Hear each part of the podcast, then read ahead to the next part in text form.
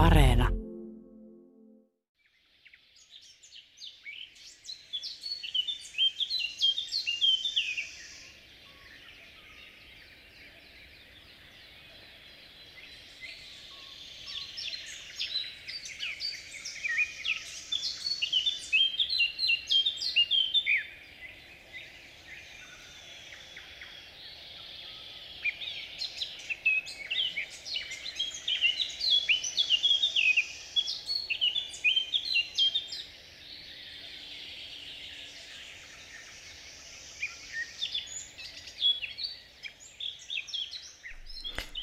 Ja tästä alkaa kesäinen, kesäkuinen luontoilta.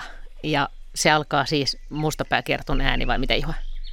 Joo, tämä on hyvä valinta. Mustapääkertut on edelleen äänessä ja se on semmoinen parikymmentä grammaa painava, hyvinkin sympaattinen kerttu. Erittäin hyvä laulamaan ja laulu aika paljon vaihteleekin ja tässä lopussa kuuluu tämmöisiä huilumaisia ääniä, että se on niin kuin tunnusmerkki, mistä sen tuntee, mutta joskus saattaa olla, että se aika pitkään laulaa, että niitä huiluja ei tuu, tuu pitkään aikaa ja voi mennä vähän sekaisin ja voi sekoittaa lehtokerttua, mutta lähes kaikki kuitenkin huiluttelee sitten lopuksi. Että hyvä oppia tuntemaan ja äänessä juuri nyt, niin kuin lehtokerttu ja pensaskerttukin vielä. Niin nyt on vielä ihan hyvää lauluaikaa. Nyt on ihan täys lauluaika, että ei, ei ruveta vielä pelottelemaan, että paras kausi on ohi tai hiljalleen heikkenee. Kyllä, kyllä ne linnut mun mielestä laulaa vielä aika, aika hienosti. Ei, ei puhuta siitä ollenkaan, eikä siitä, että jotkut on jo lähtenyt takaisinpäin, vai mitä? No siitä ei ainakaan puhuta. Eli hienoa kesä, kesäpäivää vietetään ja tänään on ollut hikinen, hikinen päivä monin osin. Luontoilta siis asiantuntijat on paikalla etänä edelleen tänä korona-aikana, mutta, mutta siellä pitäisi olla yhteydenpäissä muun muassa Henry, Henry Väre. Mites sun helteinen päivä on sujunut? Onko siellä ollut? Sä oot no, Sipoossa vai? No kiitos, kotona, kotona ollaan Sipoossa ja, ja, ja kyllähän tämä niin kuin minun kun on vähän liian lämmintä ja tähän on perussyys siihen, miksi me viihdykin tunturilla erinomaisen hyvin kesäaikaan. Eli semmoinen 15-18 astetta riittäisi kevyesti. Hyvä, mutta valmiina vastaamaan kysymyksiin. Entäs sitten Ari Saura, sä oot siellä Uudessa kaupungissa. Minkälainen lämpötila siellä on tänään ollut? No täällä on itse asiassa aika miellyttävä, koska merihän on vielä suht kylmä. Se on noin 14 astetta pintaveden lämpötila ja merituuli tuo sitä viileitä ilmaa tuolta mereltä. Ja sitten iltapäivä on ollut osittain pilvinen, että täällä on ollut itse asiassa aika miellyttävä sää. Ilman lämpötila on noin 22-23 ollut maksimissaan täällä. Että oikeastaan ihan kivat lämpötilat. Tietysti silloin, kun aurinko pilkistää tuota pilvenraoista, niin silloin tota, tuntuu ihan helteiseltä. Muuten oikein mukava kesäpäivä. On, onko se ollut siellä kalareissuilla? Olen mä tätä kalastanutkin, mutta nyt on tuossa meillä on tuommoinen naurulokkikolonia tuossa läheisellä luodolla. Siinä on ehkä 50 pesää ja siinä pesi myös muita, muita vesilintuja, silkkiuikkuja ja sitten siinä näyttää olevan meriharrakan pesä ja valkoposkihanhelan poikaset ja tukkasotkalan poikaset, että niitä on ollut kiva seurailla tuossa yhdellä silkkiuikkuja. Mulla oli neljä poikasta selässä, että näytti aika mukavalta vastakuoriutuneita poikasia. Neljä just mahtuu. Just mahtuu, joo. No mites Jaakko Kulberi, minkälainen tämä lämpö on ollut hyönteisten kannalta? No hyönteiset tykkää, selvähän se, että kai sitä Kuuberikin tykkää sitten, jos on jotain mitä pällistellään. Täytyy kyllä sanoa, että mäkin olin niin kuin toi Ari, niin tuolla lounaassa vähän kääntymässä viikonloppuna ja katselin öörön pyydyksiin menneitä hyönteisiä ja muita. Ja mitähän noita oli jo yli, pitkälti yli 3500 perhoslajia oli oli aloittanut lentonsa tänä, tähän vuoden, tämän vuoden aikana jo, että, että ei se, ei se nyt ihan tämmöistä ollut, kun miettii, kun 30 vuotta sitten aloitti tonkin tutkimuksen. Että, että niin kuin, kyllä se oli aika arktista aikaa normaalisti tuo kesäkuun alku, alku, että siellä ei paljon heiluttu niin kuin teepaidassa ympäriinsä, mutta nykyään nämä heilutaan. Että, Joo. Et, vuodet ei ole veliä keskenään, mutta, mutta sanotaan näin, että trooppi, trooppisempaa porukkaa tuntuu olevan nykyään. Havaipaita sopii oikein hyvin kalustoon. Ai meet sä Havaipaidassa? No mulla oli tämmöinen aito Ukrainasta ostettu puolalaisvalmisteinen Havaipaita. Entä sitten muuten vielä, kun on ollut tosi lämpi, ainakin täällä nyt, tietysti Suomi tosiaan pitkä maa, mutta täällä etelässä on ollut hyvin lämpimiä öitä, niin miten se vaikuttaa yöperhosiin? No varsinkin tuommoisen pitkän kylmän jakson, jakson jälkeen, niin, niin kyllä se näki, että niin kuin startti oli aika huikea kontrastilta, että kun rupesi lämmöt tulemaan, niin se vaikuttaa itse asiassa todella paljon. Ja jos nyt ajattelee sitten, että miten tämä vaikuttaa Suomen luontoon ylipäätään, niin, niin esimerkiksi kyllähän linnut, linnut löytää safkaa, safkaa tota niin, vileelläkin säällä, mutta, mutta lämpimällä säällä on se hauska puoli, että se safka menee niin kuin sitten muuhunkin kuvaan elimistön niin kuin lämmön säätelyn ylläpitoon. Eli sitä voi jopa poikaset kasvaakin. Ja, ja tässä viime kuluneen kymmenen vuoden aikana, niin siinä on nyt ollut puolet vuosista on ollut todella epäedullisia juuri parhaimpaan lintujen niin kuin, pienten poikasten niin kuin, aikaan, että toukokuun loppu ja kesäkuun alku on ollut todella, todella viileitä monena vuonna, vaikka sitten loppupeleissä kesästä on tullut tosi lämmin. Et, et siinä varmaan yksi syy siihen, että minkä takia monien pikkulintojen niin kannat on tullut alas, mutta nyt ne oli kyllä todella hyvässä vauhdissa. Niin Juha, lyhyt kysymys. Se tosiaan vaikuttaa aika paljon, että minkälainen on just se hetki, kun poikaset on pieniä, vai mitä?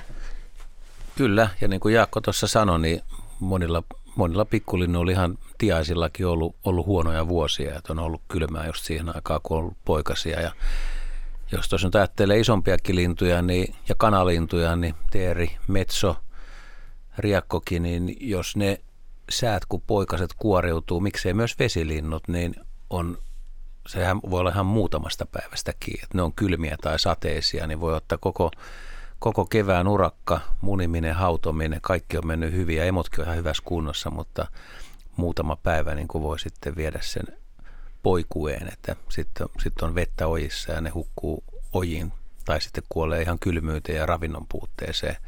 Tinteellä tai tällä, niin se on sitten vähän pidempi jakso usein, että on, on vähän kauemmin huonoja olosuhteita, mutta tämä on, jos ei arpapeliä, niin on syytä olla säiden hallitsijoiden suosiossa lintujen. Sitten vielä Heidi Kinnunen, missä päin Heidi olet päivää viettinyt? No täällä Espoossa, meren rannalla minäkin, mutta tota, täällä on ollut kuuma, tosi kuuma. Luvattua sadekuuroa ei tullut. Ja semmoinen vähän painostava ilma suorastaan, vai mitä? No on, on aika painostava ja tota, enpä tiedä, ehkä ehkä viritän illalla jotain pieniä juomakuppeja tuonne niille pienille eläimille, joille tulee myös sitten jano ja kuuma. Että niin se on hyvä. On iloinen, iloiset kan- ja kettukannat Espoossa lisääntyneet ja tota, niitä seuraillessa kuule illat menee hyvin. Niin sitä mä mietin just, että eikö nisäkäs, nisäkäs asiantuntija voikin liikkua öisin tähän aikaan? No sehän on parasta aikaa ehdottomasti, että Ainoat oikeastaan niin päiväaktiiviset eläimet on mun mielestä tähän aikaan uravat ja melkein kaikki muut nisäkkäät pysyy kyllä piilossa ja oravatkin alkaa olla tällä helteellä semmoisia, että ne on varjossa ja makailee oksilla reporankana, että ei niitäkään huvita pomppia tuolla hikipäässä. No sen ymmärtää, mutta tässä siis joukko kasassa, vaikka etänä kesäinen kesäkuun luontoilta käynnistynyt ja numero, johon voi soittaa 0203 17600 tai sitten voi lähettää sähköpostia luonto.ilta.yle.fi. Ja meillä on jo ensimmäinen soittajakin soittanut tähän numeroon, eli iltaa Hanna Mäkelä. No iltaa, iltaa. Joo. Joo. Joo, eli mä laitoin sellaista, olisin kysynyt, kun äh, 18. päivä toukokuuta äh, olin tuolla mökillä Myrskylässä ja katsoin, kun pihapolulla – mustarastas äh, jotain kauheasti ähelsi jonkun ison, ison näköisen madon kanssa. Ja, ja sitten kun se niin kauan sitä siinä pyöritteli, niin, niin sitten mua kiinnosti, että, että mikä, mikä mato sillä nyt oikein on siellä. Ja menin katsomaan ja mun mielestä se oli siis rantakäärmeen poikainen. Siis sillä oli ihan keltaiset täplät ää, niskassa ja siis selvästi isompi kuin mikään kastemato, mutta ehkä tuommoinen 15 senttiä sanoisin. Ja tota, sitten se siinä tietysti lähti karkuun, kun mä siihen tulin ja jäi siihen se, se käärme tai mikä ikinä olikaan. Ja sitten mm, jonkun ajan päästä, tai mä en muista, että olikohan se sitten seuraava, tämä taisi olla illalla, että sitten seuraavana päivänä, kun mä kävin katsoa, että onko se vielä siellä, niin se oli hävinnyt, että oli varmaan joku muu sitten siitä syönyt pois, mutta tota, mut mua olisi niin kuin kiinnostanut, kun mä sitten yritin googlata noita rantakäärmeitä, niin, niin mä jotenkin ymmärsin, että niillä nyt vasta olisi poikasia, että onko niillä niitä poikasia, niin kuin, säilyykö ne talven yli vai, vai tota, o, o, oliko tämä jotenkin harvinaisen aikainen poikainen ja voiko se ylipäätään olla rantakäärme? No niin, lähdetäänkö Arista liikkeelle? Joo, kyllä se varmaan on ollut rantakäärme, mutta en ehkä puhuisi enää poikasesta, että se on varmaan ollut viime vuoden viime vuonna poikainen ja nyt se on tämmöinen nuori yksilö. Että jos se on ollut tuommoinen 15 senttiä, niin mä uskoisin, että se on jo kuoriutunut munasta silloin viime kesänä ja talvehtinut ja nyt ollut sitten liikkeellä. Että kyllä se vähän aikaista olisi jo nyt niin kuin rantakärmeille tähän aikaan kuoriutua. Ei nyt ehkä ihan mahdotonta, mutta yleensä ne, se on kyllä, se kestää kuitenkin se munien hautoutuminenkin jonkun aikaa, niin tota, se on yleensä keskemmällä kesää sitten se, se aika, kun niitä saman kesän poikasia on liikkeellä. No entä sitten Juha? näin mä Joo. ajattelin, että ei se varmaan voisi olla tämän kesän, mutta mä en niin kuin, ai, että ne poikasetkin niin kuin säilyvät tavallaan talven yli, että ne ei ole vain aikuiset, mitkä talvehtii. Joo, kyllä totta kai ne, ne jotka tota, kesällä kuoriutuu ja sitten tietysti ehtii jo vähän kasvaakin siinä syksyn mittaan, niin totta kai ne talvehtii sitten, sitten okay. tota noin, niin, ja rantakärmehän on kuitenkin suht pitkäikäinen, että se elää, elää kyllä tota, suht vanhaksi, niin se ensimmäinen, tietysti se ensimmäinen talvehtiminen on oikeastaan aika ratkaisevaa sille sitten sille kehittyvälle sukupolvelle, että kuinka paljon niistä jää henkiin, että niiden pitää kuitenkin tietty koko saavuttaa siinä ensimmäisen kesän aikana, että ne sitten selviää siitä talvesta. Että se on aika raskas se horros, vaikka siinä nyt elintoiminnot meneekin lähelle nollaa sitten, mutta että joka tapauksessa niin se on pienelle käärmeelle aina vähän hankalampaa se talvehtiminen horroksessa kuin tuommoiselle aikuiselle käärmeelle. Niin justi. Mä ajattelin jotenkin, että ne kasvaa paljon isommaksi ekana vuonna ja sitten ne menee horrokseen, kun musta oli niin pieni vauva vielä. niin, no se, niin kuin mä sanoin, niin ei se nyt ihan poissuljettu, että koska tässä nyt on kuitenkin ollut lämmintä, että jos ne on hyvin aikaisin jo muninut, että se saattaa sitten olla kyllä tämäkin kesän Joo. poikainen, mutta että sen, missä päin tätä oli myrs, Myrskylässä, Myrskylässä, Myrskylässä joo, ja tämä oli siis jo toukokuun joo. 18. päivä, että, että varmaan joo, se oli sitten tosiaan talvehtinut. Joo, kyllä se vähän niin kuin liian aikaista on kyllä, että en, en oikein uskoisi tuohon, että se olisi, olisi niin kuin tämän vuoden satoa. Joo, kyllä mäkin veikkaan täällä, että siis, siis rantakäärmeen poikainen siis on nähnyt elosyyskuussa vielä, silloin kun niitä elokuussa näkee, niin nehän on lyijykynää ohuempiakin ja lyhyempiä. Ja 15 senttinen on kyllä jo niin kuin se on talvehtinut varmasti, että se on viime vuoden, kyllä, viime, viime vuoden poikasia. Mutta se, että te olette nähneet sen mustarasta sitä hätyttämässä, niin se nyt ei ole ihan tyypillistä, mutta sitä kyllä tapahtuu, että nämä kaikkein pienimmät poikaset, just silloin kun ne on, on, on lähtenyt liikkeelle, niin ne, ne kyllä varmaan joutuu aika monien lintujenkin nokkiin, että ei pelkästään varikset tai harakat tai suuremmat saalistajat, vaan vaan mustarasta tosiaan pystyy syömään aika niin kuin isot kastellierotkin, niin nehän on rantakäärmen poikasia suurempia, että, että varmaan on ollut yritys. Sen verran voi sanoa siitä, että jos se illan aikana siitä on hävinnyt, niin onhan sillä ollut mahdollisuus kyllä luikerella muuallekin. Ja se on ollut jo sankari siinä suhteessa, että se on onnistunut talvehtimaan, niin se, se talvi on ollut vaikeampi kuin nämä ensimmäiset päivät. Että ehkä tota, voi ajatella myös positiivisesti, että Mustarasta jätti homman kesken ja rantakärme jatkaa elämää. No toivotaan vaikka näin. toivotaan näin, mutta kiitos.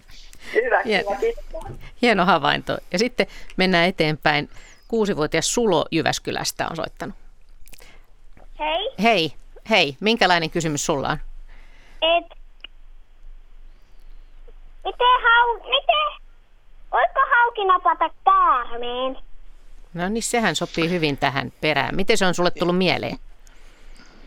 No, minä vain keksin sen. No niin, hyvä, hyvä kysymys.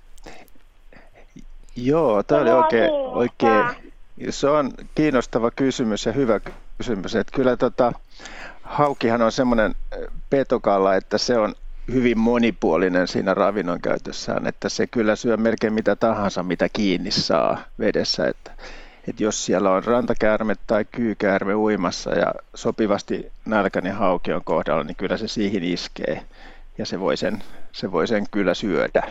Yhtä lailla hauki voi syödä, syödä jonkun tota, pienen nisäkkään, joku hiiren tai myyrän, joka on eksynyt sinne veteen uimaan, tai sisiliskon, joka on joutunut veteen uimaan, tai sitten hauki voi syödä vesilintujen poikasia, esimerkiksi sukeltelevia telkänpoikasia löytyy joskus haukien mahasta. Että hauki on kyllä aikamoinen, aikamoinen ahmatti silloin, kun se on nälissään ja tota, ravintoa etsii. Kaikki liikkuva oikeastaan kelpaa. Ja senpä takia monet hauenkalastajatkin sanoo, että, että hauen, hauen uistin, hauelle kelpaava uistin ei ole oikeastaan niin kuin, se ei ole mikään erikoisuistin, vaan mikä tahansa uistin, mikä menee sitä hauen nokan edestä. Et jos se on näl- nälkäinen ja ravinnon haussa, niin se iskee kyllä. Joku on sanonut, että se iskee vaikka tiskiharjaan, jos semmoinen liikkuu siitä ohi. Mutta onko Ari nähnyt itse, tota, niin, että hauki olisi iskenyt käärmeeseen tai, tai löytänyt hauen mahasta jotain? No itse asiassa meillähän oli kerran... Niin, Joo, sano vaan sulla. Niin. No, me löydettiin kilon hauki. 11, 11 kiloa, 800 grammaa ja sen suussa oli yksi peruste. Näkyy Oho. vaan.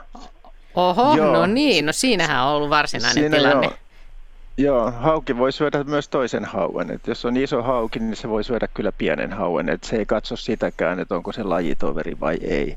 Mutta itse asiassa kun oli puhe tästä, että voiko hauki syödä sen kyykäärmeen esimerkiksi, niin kerran meillä oli luontoillassa tämmöinen tapaus, että joku oli saanut hauen uistimeensa ja sitten kun tota, hän oli sen ottanut haaviin sitä veneen vierestä, niin yhtäkkiä huomasi, että haavissa oli sekä kyykäärme että hauki.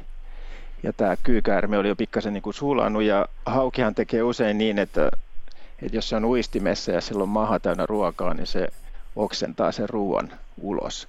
Eli ilmiselvästi tämä hauki oli sitten, joka oli tarttunut uistimeen, niin se oli hetken aikaisemmin tai jonkin aikaa aikaisemmin syönyt kyykäärmeen ja sitten oksensi sen siihen haaviin. Että tämmöistäkin on tapahtunut aikaisemmin. Ja siitä on, siitä on muistaakseni kuvakin jossain luontoillan arkistoissa tästä tapauksesta. No se on sitten varma havainto. Miten sitten, kun hauki syö ison pienempää kalaa, niin mistä päästä se niin kuin sitä alkaa syödä? Kyllä hauki ihan pienet kalat, niin se voi niellä ne ihan miten päin vaan. Mutta yleensä sitten, jos se iskee semmoiseen kalaan, jonka nieleminen vie aikaa, että se ei niinku hotkaise sitä kerralla mahaansa, niin se kääntää sen sillä tavalla, että se nielee sen pää edellä. Ja usein esimerkiksi ahvenhan on hyvin yleinen hauen saaliskala ja ahven on tämmöinen aika piikkinen, sillä on semmoiset kidus, kiduskannen piikit ja sitten tietysti nämä etumaisen selkä evän eväruodot on hyvin terävät, niin se on paljon helpompi niellä pää edellä tämmöinen piikkinen kala kuin, kuin sitten, jos sitä yrittäisi niellä niin kuin tavallaan vastakarvaa pyrstö edellä. Mutta pienet kalat hauki voi nielasta ihan miten päin vaan, että se suurin piirtein nielee ne saman, saman tien, kun se hotkaisee ne suuhunsa. Oletko sulla käynyt paljon kalassa nyt? No on, verkkolaukinko. Joo, Ja on jo virvelöimässä. kaikkea No se on sitä. kiva Joo. puuhaa. Onko tullut Joo. saalista? No, yhden kerran tuli, mutta mummo päästi sen. Päästi pois. Joo.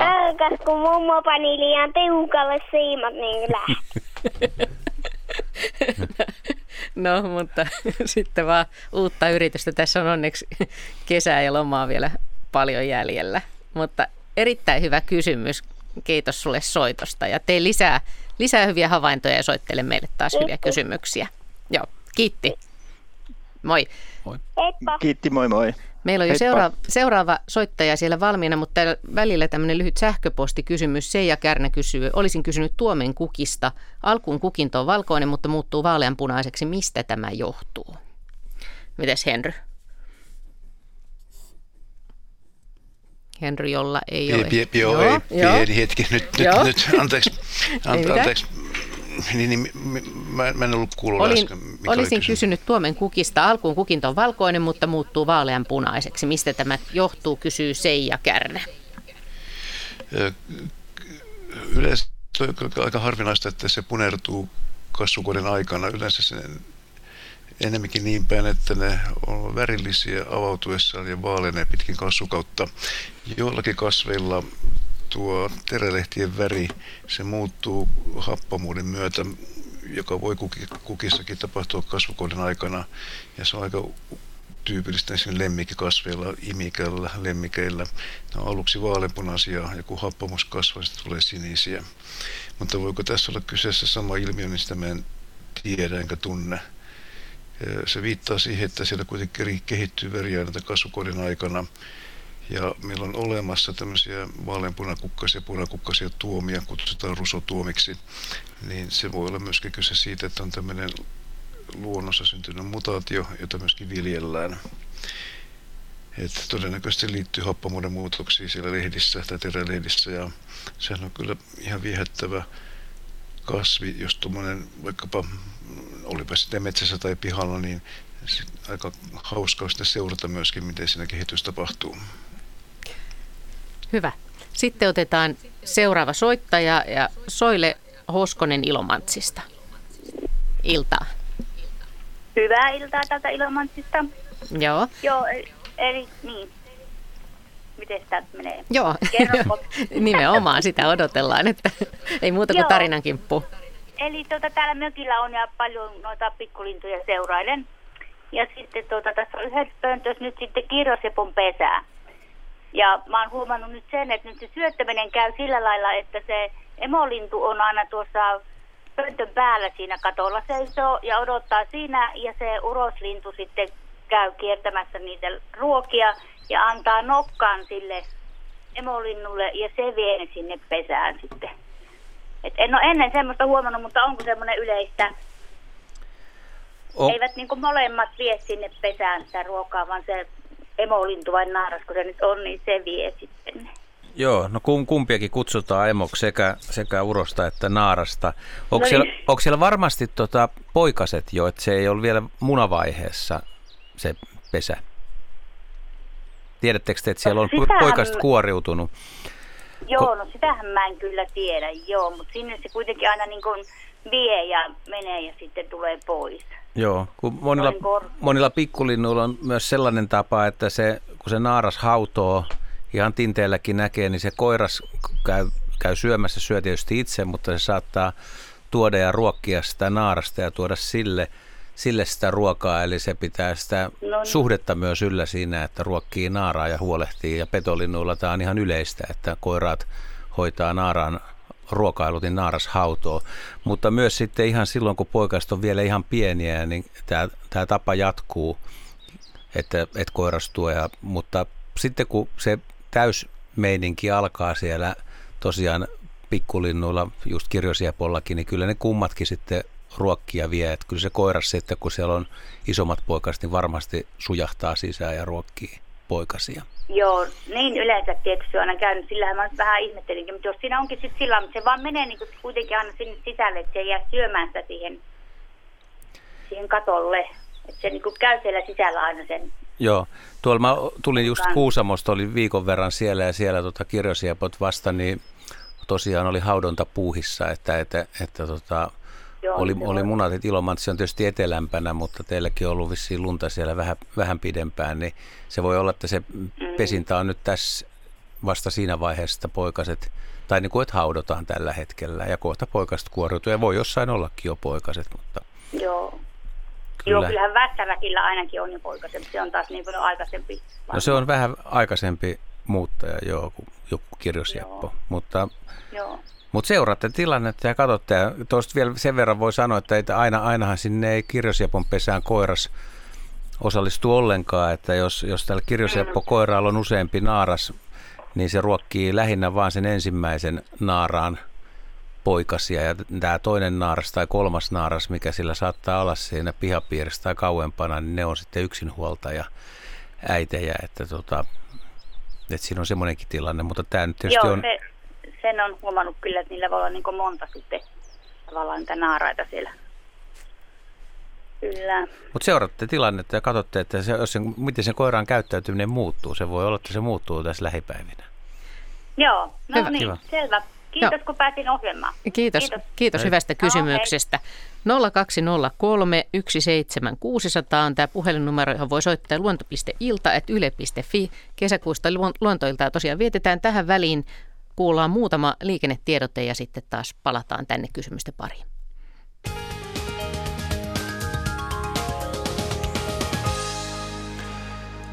Ensimmäinen on ensitiedote Lahden väylälle Vantaalle. Siellä on sattunut onnettomuus Kehä kolmosen liittymän ja Koivukylän liittymän välissä. Onnettomuuden vuoksi liikenne ruuhkautuu. Ajokaista on suljettu liikenteeltä tästä haittaa Lahden suuntaan ajettaessa. Siis tie 4 eli Lahden väylä Vantaalla. Liikennetiedote kertoo, että onnettomuuden vuoksi yksi ajokaista on suljettu liikenteeltä Lahden suuntaan ajettaessa ja tarkempi paikka on Kehä kolmosen liittymän ja Koivukylän liittymien väli. Varkaudessa on Tappuvirran lossi jälleen käytössä, eli liikennetiedote Varkauteen. Siellä Tappuvirran lossi on jälleen käytössä. Lisäksi liikennetiedote Paltamoon tielle 9010. Siellä on tie suljettu ajoittain liikenteeltä tasoristeystyön vuoksi Sotkamon tien tasoristeyksen kohdalla ja liikenne ohjataan vuorotellen tapahtumapaikan ohi. Siis Sotkamon tien tasoristeys välillä naapurin vaara Kontiomäki. Liikenne ohjataan vuorotellen tapahtumapaikan ohi ja tie on ajoittain suljettu liikenteeltä tuon tasoristeystyön vuoksi. Rovaniemellä puolestaan tiellä 81 tie on suljettu liikenteeltä äh, Vanttaus Koskalta puolitoista kilometriä Juotaksen suuntaan. Se avataan hätätapauksessa 20 minuutissa, mutta tie 81 on suljettu liikenteeltä kunnossapito- ja hoitotyön vuoksi. Kiertotie on järjestetty Auttin kautta ja tämä oli siis tie 81 äh, Vantauskosken voimalaitoksen patosilta kyseessä. Ja Ouluun on myös tullut ensitiedote liikenneonnettomuudesta tielle 847 välillä Oulu ja I. Tarkempi paikka on välillä Risuniityn tien kiertoliittymä ja Herukka. Siis tie 847 Oulun ja Iin välillä. Ensitiedote liikenneonnettomuudesta välillä Risuniityn tien kiertoliittymä ja Herukka.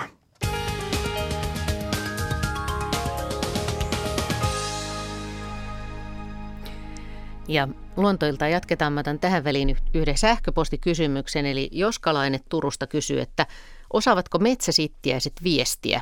Seurasin äsken, kun kaksi varmaankin juuri kuoriutunutta yksilöä oli kulkemassa aukean yli. Ensimmäinen joutui muurahaisten hyökkäyksen kohteeksi, toinen oli noin 40, 40 senttimetrin päässä ja pysähtyi, odotti kymmenisen minuuttia ja perääntyi hieman. Odoteltua vielä jonkun aikaa se lähti kiertämään paikkaa todella kaukaa. Mitäs Jaska tuumaat?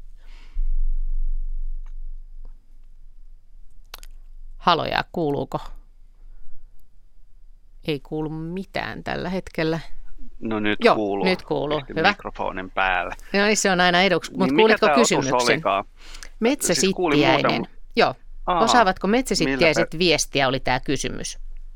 Ja siis ensimmäinen joutui muurahaisten hyökkäyksen kohteeksi ja toinen, joka oli noin 40 sentin päässä, niin odotti, pysähtyi, odotti ja sitten kiersi sen paikan. No tota, niin ei, en sanoisi, että ne tuommoisessa tilanteessa välttämättä niin kuin hahmottaa, hahmottaa viestintää, mutta, mutta ne varmaan, varmaan tajuaa sen, että kun murhaiset hyökkää jonkun tämmöisen minkä tahansa eläimen kimppuun, niin siinä ja kekomuuriryhti, niin siinä alkaa kemialliset pommit lennellä ja, ja ilmaa sakeena sitten tota muurahaishaposta ja, ja se kyllä kulkeutuu siitä, kevyesti tuon muutaman metrin päähän, että, että se on varmaan niin kuin noterannut, että nyt etumaastossa ei hyvä heilu ja, ja tota, niin, tehnyt loogiset johtopäätökset ja lähtenyt koukkaamaan. Että tämä on ihan ymmärrettävää sikäli, että se murhaishappo haisee aika kauas ja sinne. Että varmaan siis sitten sinänsä kyllä kommunikoi toistensa kanssa mutta se ei välttämättä ole sitä etäkommunikaatiota muuten kuin feromonien muodossa. Että niin miten ne kommunikoi? Houkutte... Niin siis silloin kun naaraita kiinnostaa, niin ne lähettelee tämmöisiä hempeitä kemikaalisia viestejä koiraalle, jotka aut- automaattisesti kiinnostuu niistä, eli feromoneja. Ja metsäsittiäisellä siis en... ilmeisesti on hyvä hajuvaisti kaikilla hyönteisillä tekisi mieli sanoa on. Mutta miksi metsäsittiäiset ei voisi erittää sellaista tuoksua, että toinen tietää, että on vaaratilanne? Eikö monilla hyönteisillä ole kuitenkin myös näitä apuvälineitä, ettei se tulisi pelkästään siitä muurahaisaposta? No, Siis mä en tiedä, mutta ne tiedät, ole kauhean sosiaalisia, ne ei ole kauhean sosiaalisia hyönteisiä, ne varsinkaan koiraat. Että et lähtökohtaisesti niin se on verestä kamppailua, kun köntsä osuu kohdalle ja sitten katsotaan, että kuka saa sen. Ja, ja tota, jollakin muilla kyseisen ryhmän otuksilla se on vielä hurjempaa menoa se, niin, että sä ajattelet, se sonnosta tappelu. Niin, että sä ajattelet, että niin, nämä kaksi että, ei ollut kaveruksia, jotka tässä peräkkäin meni. No niin, jos ajattelee hyönteiskoiraita, jotka niin kuin, joiden päätehtävä on etsiä hyönteisnaaraita, niin, jotka ei ole sosiaalisia, niin, tai vaikka olisivat sitäkin, niin se on niin kuin, koiraat ovat kilpailijoita keskenään. Hyvä. Eli vastaus on siis tämä, tai oletamme näin, että, että se on se murhaishappo, joka se on, se on se jälkimmäinen metsäsittiäinen havainnut. Ja tehnyt Joo, ja aika usein jää muurahaisten, muurahaisten saaliksi. Hyvä. Sitten meillä on jo seuraava soittaja, eli Risto Vestola Karkkilasta. Iltaa. Iltaa. Joo. Joo, mun kysymys olisi tuota, äh, saarneista.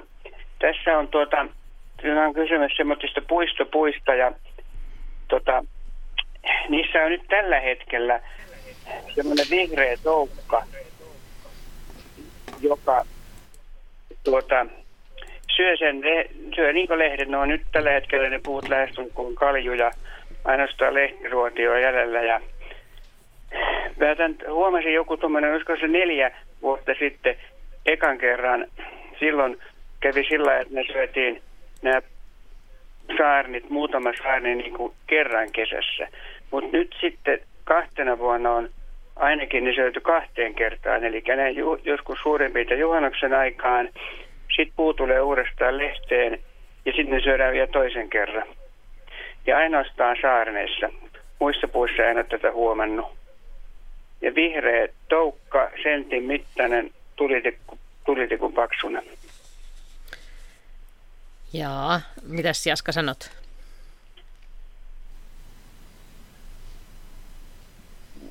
Tota noin. Montaksi jalkaparia sillä on? En, en osaa sanoa, en osaa sanoa jalkapareista kyllä yhtään mitä mun mielestä ei, se on niin pieni, että ei sitten kyllä mitään jalkoja pystynyt kyllä havaittaa. Niitä oli, mä otin kännykkään kuvia niistä, mun vaiva niin lähetti teille sähköpostiin siitä, mutta mä en tiedä, onko se tullut perille. Mm, mutta tämä voisi olla semmoinen, luulisin, että tämä on hyvä vinkki, ehkä se, että ne on ainoastaan saarneissa tämä vaiva, ei muista tota, tota, Jaska, voisiko se olla, mä en tiedä tämän suomenkista nimeä, niin voisiko se olla tämmöinen kuin Tomostethus nigritus. Se on aika usein saarneella pelkästään. Se on sahapistiäinen. Joo, sahapistiäistä mäkin epäilen, koska niin, ne on hyvin tyypillisesti jättää nuo lehtiruodit ruodit syömättä ja, ja käytännössä kaikilla meidän kotimaisilla lehti- ja havupuilla on, on sahapistiäislajeja.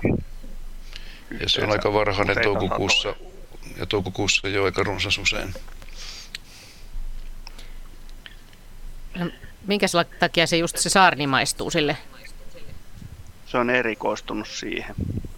Se on vielä aika tyypillistä, että, että, tota niin, että nämä öljypuukasveilla elävät, joihin saarninkin kuuluu, niin monet, monet lajit tota, on sellaisia, että ne saattaa syödä esimerkiksi syreeniä, saarnea ja sitten etelässä vielä kiroillaan, että, että tota, niin, varsinainen öljypuukin kelpaa. Että tota, tota, No miten tämä tarina? Kyllä se varmaan on tämä Tomosteettus nigritus, joka, joka tota on tyypillisesti niin kuin hyökkää tähän Siihen saarni. päädytään. Miten saarnille sitten käy tässä? No saarni toipuu siitä yhdestä hyökkäyksestä, että se voi saman kasvukauden aikana kasvattaa vielä uutta lehvästöä. Mutta tietysti jos tämmöinen toistuu vuodesta toiseen, niin silloin siitä voi tulla. Saarnella oli ikävä kyllä nykyisin muitakin tauteja, että, että se ei ole pelkästään enää muutama. Eli, eli saarnilla on sienitauteja myöskin, ja, ja se tulee aiheuttamaan pikkuhiljaa sen, että meidän kun luonnonvaraiset saarikannat alkaa olla jo niin paikotellen hätää kärsimässä. Tuota, mä kysyisin vielä tästä, tästä sitä, että silloin ekana vuonna, kun mä tuon havaitsin, niin silloin ne syötiin vain yhden kerran, mutta sen jälkeen, eli nyt tänä vuonna on kolmas kesä, niin ne on syöty kahteen kertaan. Oliko se sitten sitä paljon, että, että oli sitten se eka kesä, kun niitä huomasin, niin oliko, olisiko silloin ollut sen verran viileä se kesä, että ei tullut kahta, kahta semmoista sukupolvea? Mä en kyllä usko, että tässä ajassa on ehtinyt kahta sukupolvea ilmaantumaan, että siis te, se olisi niin, aika, niin, aika erikoista. Siis siinä on käynyt, tämä on nyt eka kerta, kun tänä kesänä syödään, ne on just nyt okay. tällä hetkellä. Ja sitten toinen kerta tulee todennäköisesti heinä-elokuun vaihteessa. Mutta kahtena kesänä on käynyt sillä että samat saarnit on syöty kahteen kertaan. Eli sitten se tekee lehden ja sitten syödään taas. Ja sitten vielä se, että okay. kuinka talvehtiiko tämä sitten maassa vai, vai mistä tämä hyönteinen talvehtii toukkana? Ei se voi toukkana talvehtia aikuisena vai kuinka? Ei, nämä, nämä talvehtii lähes poikkeuksetta tota, niin, kotelona. Okei, okay, joo. Et siitä en ole, ole varma, että missä ne on, mutta yleensä menee karikkeeseen nämä pienemmät. Että. Okei. Okay. Hyvä. Siihen asti päästiin. Mut, no sitten tosta, hei, vielä tosta. Joo, Jaska sano vaan, joo. Okay. Niin, meinaa, että mä en, mä en tiedä, että voiko se kaksi kertaa tehdä tämän vuodessa, mutta vai no voisiko se olla vielä joku muukin laji, mutta... Joo, joo. Saarella on, Saarella on myöskin muita. Me on kirjoittamassa kirjaa tällä hetkellä Suomen puista ja pensaista ja siellä on myöskin muita hyönteisiä, jotka voi olla niin haitaksi pitkin kasvukautta. Siellä on kemppilaja ja fyllopsissuvusta ja sitten on tämmöinen saaren jalosoukko, joka myöskin kiusaa saarnia tällä hetkellä. Tässä saarnella on kaikenlaista aika tämmöistä niin kuin yleistyvää hyönteistuhoa ja tällä hetkellä liikenteessä. Mutta kaikkein pahin on kuitenkin saaren surma, joka on sienitauti. Se tappaa saaren sitten kertaheitolla. Toinen kysymys mulla Joo, vielä, tota... on kertoa, kysyä, niin tässä sanotaan nyt, tässä on ehkä viisi vuotta aikaa, kun myöskin täällä Karkkilassa niin puistopuina olevat koivut. Yhtenä kesänä tai keväällä äh, havaitsin sen, että niistä koivuista niin alaosa kuivu, ehkä kolmasosa puuston, puustosta tai jopa puolet. Ja sitten tämä, no niihin ei sen jälkeen niihin oksiin ole enää lehtiä tullut. Ja nyt tämä sama vaiva on pikkuhiljaa noussut niin kuin latvaan päin, mutta viimeiseksi on latva vihreä. Sitten loppujen lopuksi puuhan tietysti kuolee. Mä en osaa sanoa, mikäköhän, mä keksin mitään, mikä silloin talvella olisi voinut olla syy onko joku, ko, ko, niissä ei ole mitenkään niin kosteusolosuhteet mun mielestä ei ole muuttunut ja, ja näitä oli aika monessa paikkaa siis sillä, ettei se ole vain yhden, yhdessä kohtaa tapahtunut. Eli ei ole juuristoa, ei ole tuota rikottu, ei ole kaivettu mitään eikä ole täyttömaata tullut. Ja näitä mä oon huomannut kyllä vaan puistopuissa, että talousmetsän voivikkoja mä en ole sillä viisi, en, en ole seurannut, mutta, Joo. mutta ihan puistopuissa. Henry, onko tuttu ilmiö? No kyllä näitä näkee ja ehkä se vielä kuivina kesänä korostuu, kun koivu vaatii paljon vettä ja jos vettä ei ole riittävästi saatavilla, se altistuu kaikenlaisille hyönteistuholle, myöskin sienituhoille. Koivu on siinä mielessä niin kuin monimuotoisuuden kannalta tietysti hieno kasvi, että sillä on lukuisia hyönteisiä, jotka sitä hyödyntää ja kasvitauteja myöskin. Mutta esimerkiksi puun tuhoja, tämmöinen kossus, kossus on koivulla siellä täällä, mutta mä luulen, että Jakko tietää kyllä paremmin sitten, että mitkä näistä oikeasti runsaita näistä koivun hyönteistuhoajista. Eli siirretään Jaakolle. Siirretään Jaakolle.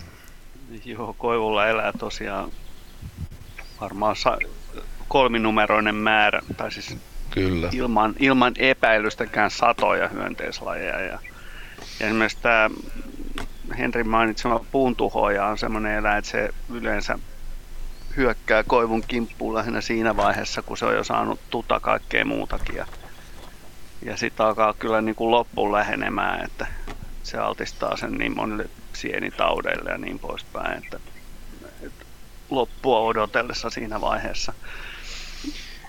Mutta tosiaan... Joo. Tämä teidän vastauksessa mun mielestä vähän tota, ihmetyttää, tai siis, tai siis tämä, koska tämä vaivahan on vaan koiv, ensi alkuun tämä on koivun alaosassa, ja latvuus oli, oli terveen näköinen. Mä nyt osaa sanoa, että siellä olisi, jo, olettaisin, että jos siellä olisi hyönteisiä tai sellaisia, niin kyllä nyt sitten tasaisesti sitä puuta vaivaisi, mutta kun se oli todellakin vain alaosa kuivu ensiksi, ja sitten kuivuus, oksien kuivuus nousee pikkuhiljaa, ja viimeiseksi on latvavihreä. Että voisiko tämä olla joku kosteus, kosteusmuutos, vaikka mä en nyt oikein usko, että siinä semmoistakaan voi olla. No niin, Henri vielä. No mä en usko, että se kosteus on se enemmän selittävä tekijä, että jos puu ryhtyy kuivumaan, niin se pisin matkahan vedellä on latvaan. Eli latvaan veden siirto vie eniten voimavaroja, että se kui- kuivuminen alkaa silloin kyllä enemmänkin sitä kärkipäästä. Mutta monet hyönteistaudit on myöskin sellaisia, että ne iskee äh, rungon tyviosaan. Esimerkiksi haavoilla on äh, näitä jääriä, jotka nimenomaan porautuu tyviosaan, niin se vauriot alkaa sieltä päästä ja etenee sitten eteenpäin. Eli kyllä se kuin taudin kuva voi edetä tyvestä latvaa myöskin silloin, kun hyönteisistä kyse. Kiitos soitosta monelle. Joo. Siis koivut maistuvat ja saarnit maistuvat. Ja tota, nyt vielä yksi puhelu ehditään tähän ennen merisäätä. Iitu Temmes on, on soittanut meille iltaa. No terve. Joo. Tota, mulla on semmoinen kysymys, että kun meillä on tuommoinen harakkapaiskunta, mikä on niin tavallaan ottanut reviiriksi tämän meidän koko rivitaloalueen. Ja tota, äh, ne on hirmu äkäisiä, jos siinä vähänkin on muitakin lintuja. Ja sitten varsinkin kun me, meillä on tuommoinen lintulauta, ja meillä on siinä oraavia ja kaikkia käy syömässä. Niin, niin meillä on kaksi täpöhäntäistä oraavaa nyt. Niin me haluttaisiin tietää, että onko näillä oravilla tulevaisuutta ja miten sitten talaavi. Pääseekö ne kulkemaan tuolla? Se on kumminkin niinku semmoinen, mikä, ää, millä ne kannattelee itteensä sun muuta. Niin minkä pituinen se häntä sitten on? No se on semmoinen neljä viisi Tuossa maassa kun se on, niin se näyttää ihan pikku pupulta. Niin, että se on kuitenkin semmoinen niin pörröne sitten, mutta lyhyt. Mitä se ei Niin. niin. tuumaat? Niin. Tämä toisella on ihan niin kuin alkuun oli semmoinen pelkkä juuri, niin kuin netti, tai semmoinen ranka. Niin, että meinaat, että ne harakat on napsinut niiltä hännät vai? Niin, no mihin muuan ne olisi hävinnyt, kun ne tuossa pyöri. Joo. Ja Ähm, kun ne yritti aina katsoa niiden harakoiden lähellä tota, kulkia, niin aina harakat kävi kimppuun. Okei, okay, okei. Okay. Siis voi hyvinkin olla, että tämä napsatsu, mä jäin miettimään sitä, sitä tota, mm, mä oon nähnyt oravia, talvehtivia oravia, jotka on hännättömiä. Ja olen nähnyt niiden pärjäävän myös hännättöminä talven yli. Kyllä se epäilemättä tekee oravan elämästä hankalamman. Se häntä tasapainottaa sitä hyppyä ja liitoa ja sillä voi niin kuin lämmittää myös itseään talvella. Mutta en mä usko, että oravan elämä on mahdoton ilman häntää, kun okay. niitä on itsekin nähnyt, nähnyt sillä selviytyvän. Tota mä en ollut ikinä tullut miettineeksi, että, että mäkin olen nähnyt niin juuri samassa ympäristössä hännättömiä oravia. Ja mä olin tulkinut niin, että niillä olisi joku vika, kun mun mielestä ne oli myös samasta pesueesta ne poikaset. Että, mm. että ne poikaset olisi syntynyt jo hännättöminä. Mutta tämä avasikin ihan uuden ajatuksen nyt mulle, että, että häntä olisikin saattanut lähteä esimerkiksi harakan takia. Että niin olisikin mm. käynyt. Mm. On, koska tota, ne on käynyt meillä koko talaven tässä syömässä. Ja tota, nyt kun harakat rupes pesimään tuohon ja ne on hyppinyt näitä oksia pitkin ja näin, niin yhtäkkiä ne onkin hännättömiä. Ja ne tulee kumminkin meidän tuohon systeemiin syömään. Niin, että Joo. epäilet, että ne on samat, samat niin. oravat, mutta Sama nyt sitten... Ora. Niin, Joo. niin. No kyllä ne hyvinkin on, koska kyllä ne etenkin naaraat pitää paikkaa, paikkaa ihan samaa reviiriä ympäri vuoden mielellään. Että enpä sitä epäile, etteikö ne voi olla samat oravat, jotka talvella oli vielä hännällisiä, niin nyt sitten yllättäen hännättömiä, jos niitä on päästy pahasti kiusaa. Aikamoisen tulehduksen se tietenkin auttaa jos sen, ja aiheuttaa, jos sen hännän napsauttaa poikki. Että hyvin ne on siitä sitten selviytyneet, että ehkä ne on ollut mm. muuten terveitä sitten, kun on kestänyt näinkin kovaa kohtelua. Niin. Mihin tota, oravan... yllättävää. Mihin oravan häntä voi... Ajattelin itse, että tota, ei ne muitakaan oravia voi olla, koska sitä ei hän olisi osannut tuo meidän niin kuin, tuo ruokintapaikalle heti. Joo, kyllä ne varmaan mm. on niitä samoja. Mm. Mutta a- aika, aika ilkeät, ilkeät harakat sitten, jos ne on napsassu hännät. Niin. Meillä on enää puoli minuuttia tuohon merisäähän siihen kiirehditään, mutta miten Heidi voi, oravaltahan voi muutenkin katketa tietenkin häntä välillä vauhdikkaassa menossa? No kaikenlaiset onnettomuudet on toki mahdollisia, mutta, mutta kyllä mäkin tietyn niin kuin järjen näen tässä, että harakka oppisi ahdistelemaan niitä oravia ja saattaisi aiheuttaa sellaista, että, että yksinkertaisesti joku eläin on niin miten mä sanoisin, kiinnostunut tähän, oravista. Tähän palataan, nyt on merisään aika. Ja muutama minuutti aikaa luontoiltaa ennen uutisia, mutta sitten jatketaan tosiaan seuraavan tunnin ajan. Tässä ehtii hetken ajan puhua vielä siitä harakasta ja oravista. Eli Juha, ootko kuullut tämmöisistä harakoista, jotka nappaa oravan hännän? No en ole kyllä kuullut, että häntä, häntä katkeaisi, mutta tota, se, sekä harakka että varis, niin ainakin nuorille oraville, niin kyllä ne aika hankalia vastuksia ja on nähnyt monta kertaa itse asiassa, kun varis, varikset tappaa siis nuoren oravan. Sitä mä tuossa mietin just, että miten se häntä oikeasti sitten katkee, että millainen se tilanne on, että häntä lähtee vähän no mä... niin kuin sisiliskolta. Että tota, niin. Et... En mä usko, että se lähtee ihan niin kuin sisiliskolta, mutta, mutta varmaan, varmaan jos orava on niiden pesille pyrkinyt, ja, ja munaa, munia tai poikasia uhannut, niin se voi kirvottaa ehkä siitä emosta aika tota, rankkojakin toimenpiteitä. Niin. Mutta ei se varmaan tavallista ole, koska niin kuin, ei tuollaisia paljon näe, vaikka oravia on paljon, harkoita ja variksia on paljon. Et niin. kyllä tässä, mutta niin hän kertoi ja sanoikin, että, että ne oli hyvin ärhäkät ne harakat siinä heidän rivitalotontillaan. Että olisiko kuitenkin kyseessä vaan niin kuin yksilöt, jotka on vimmaisia puolustamaan poikasiaan.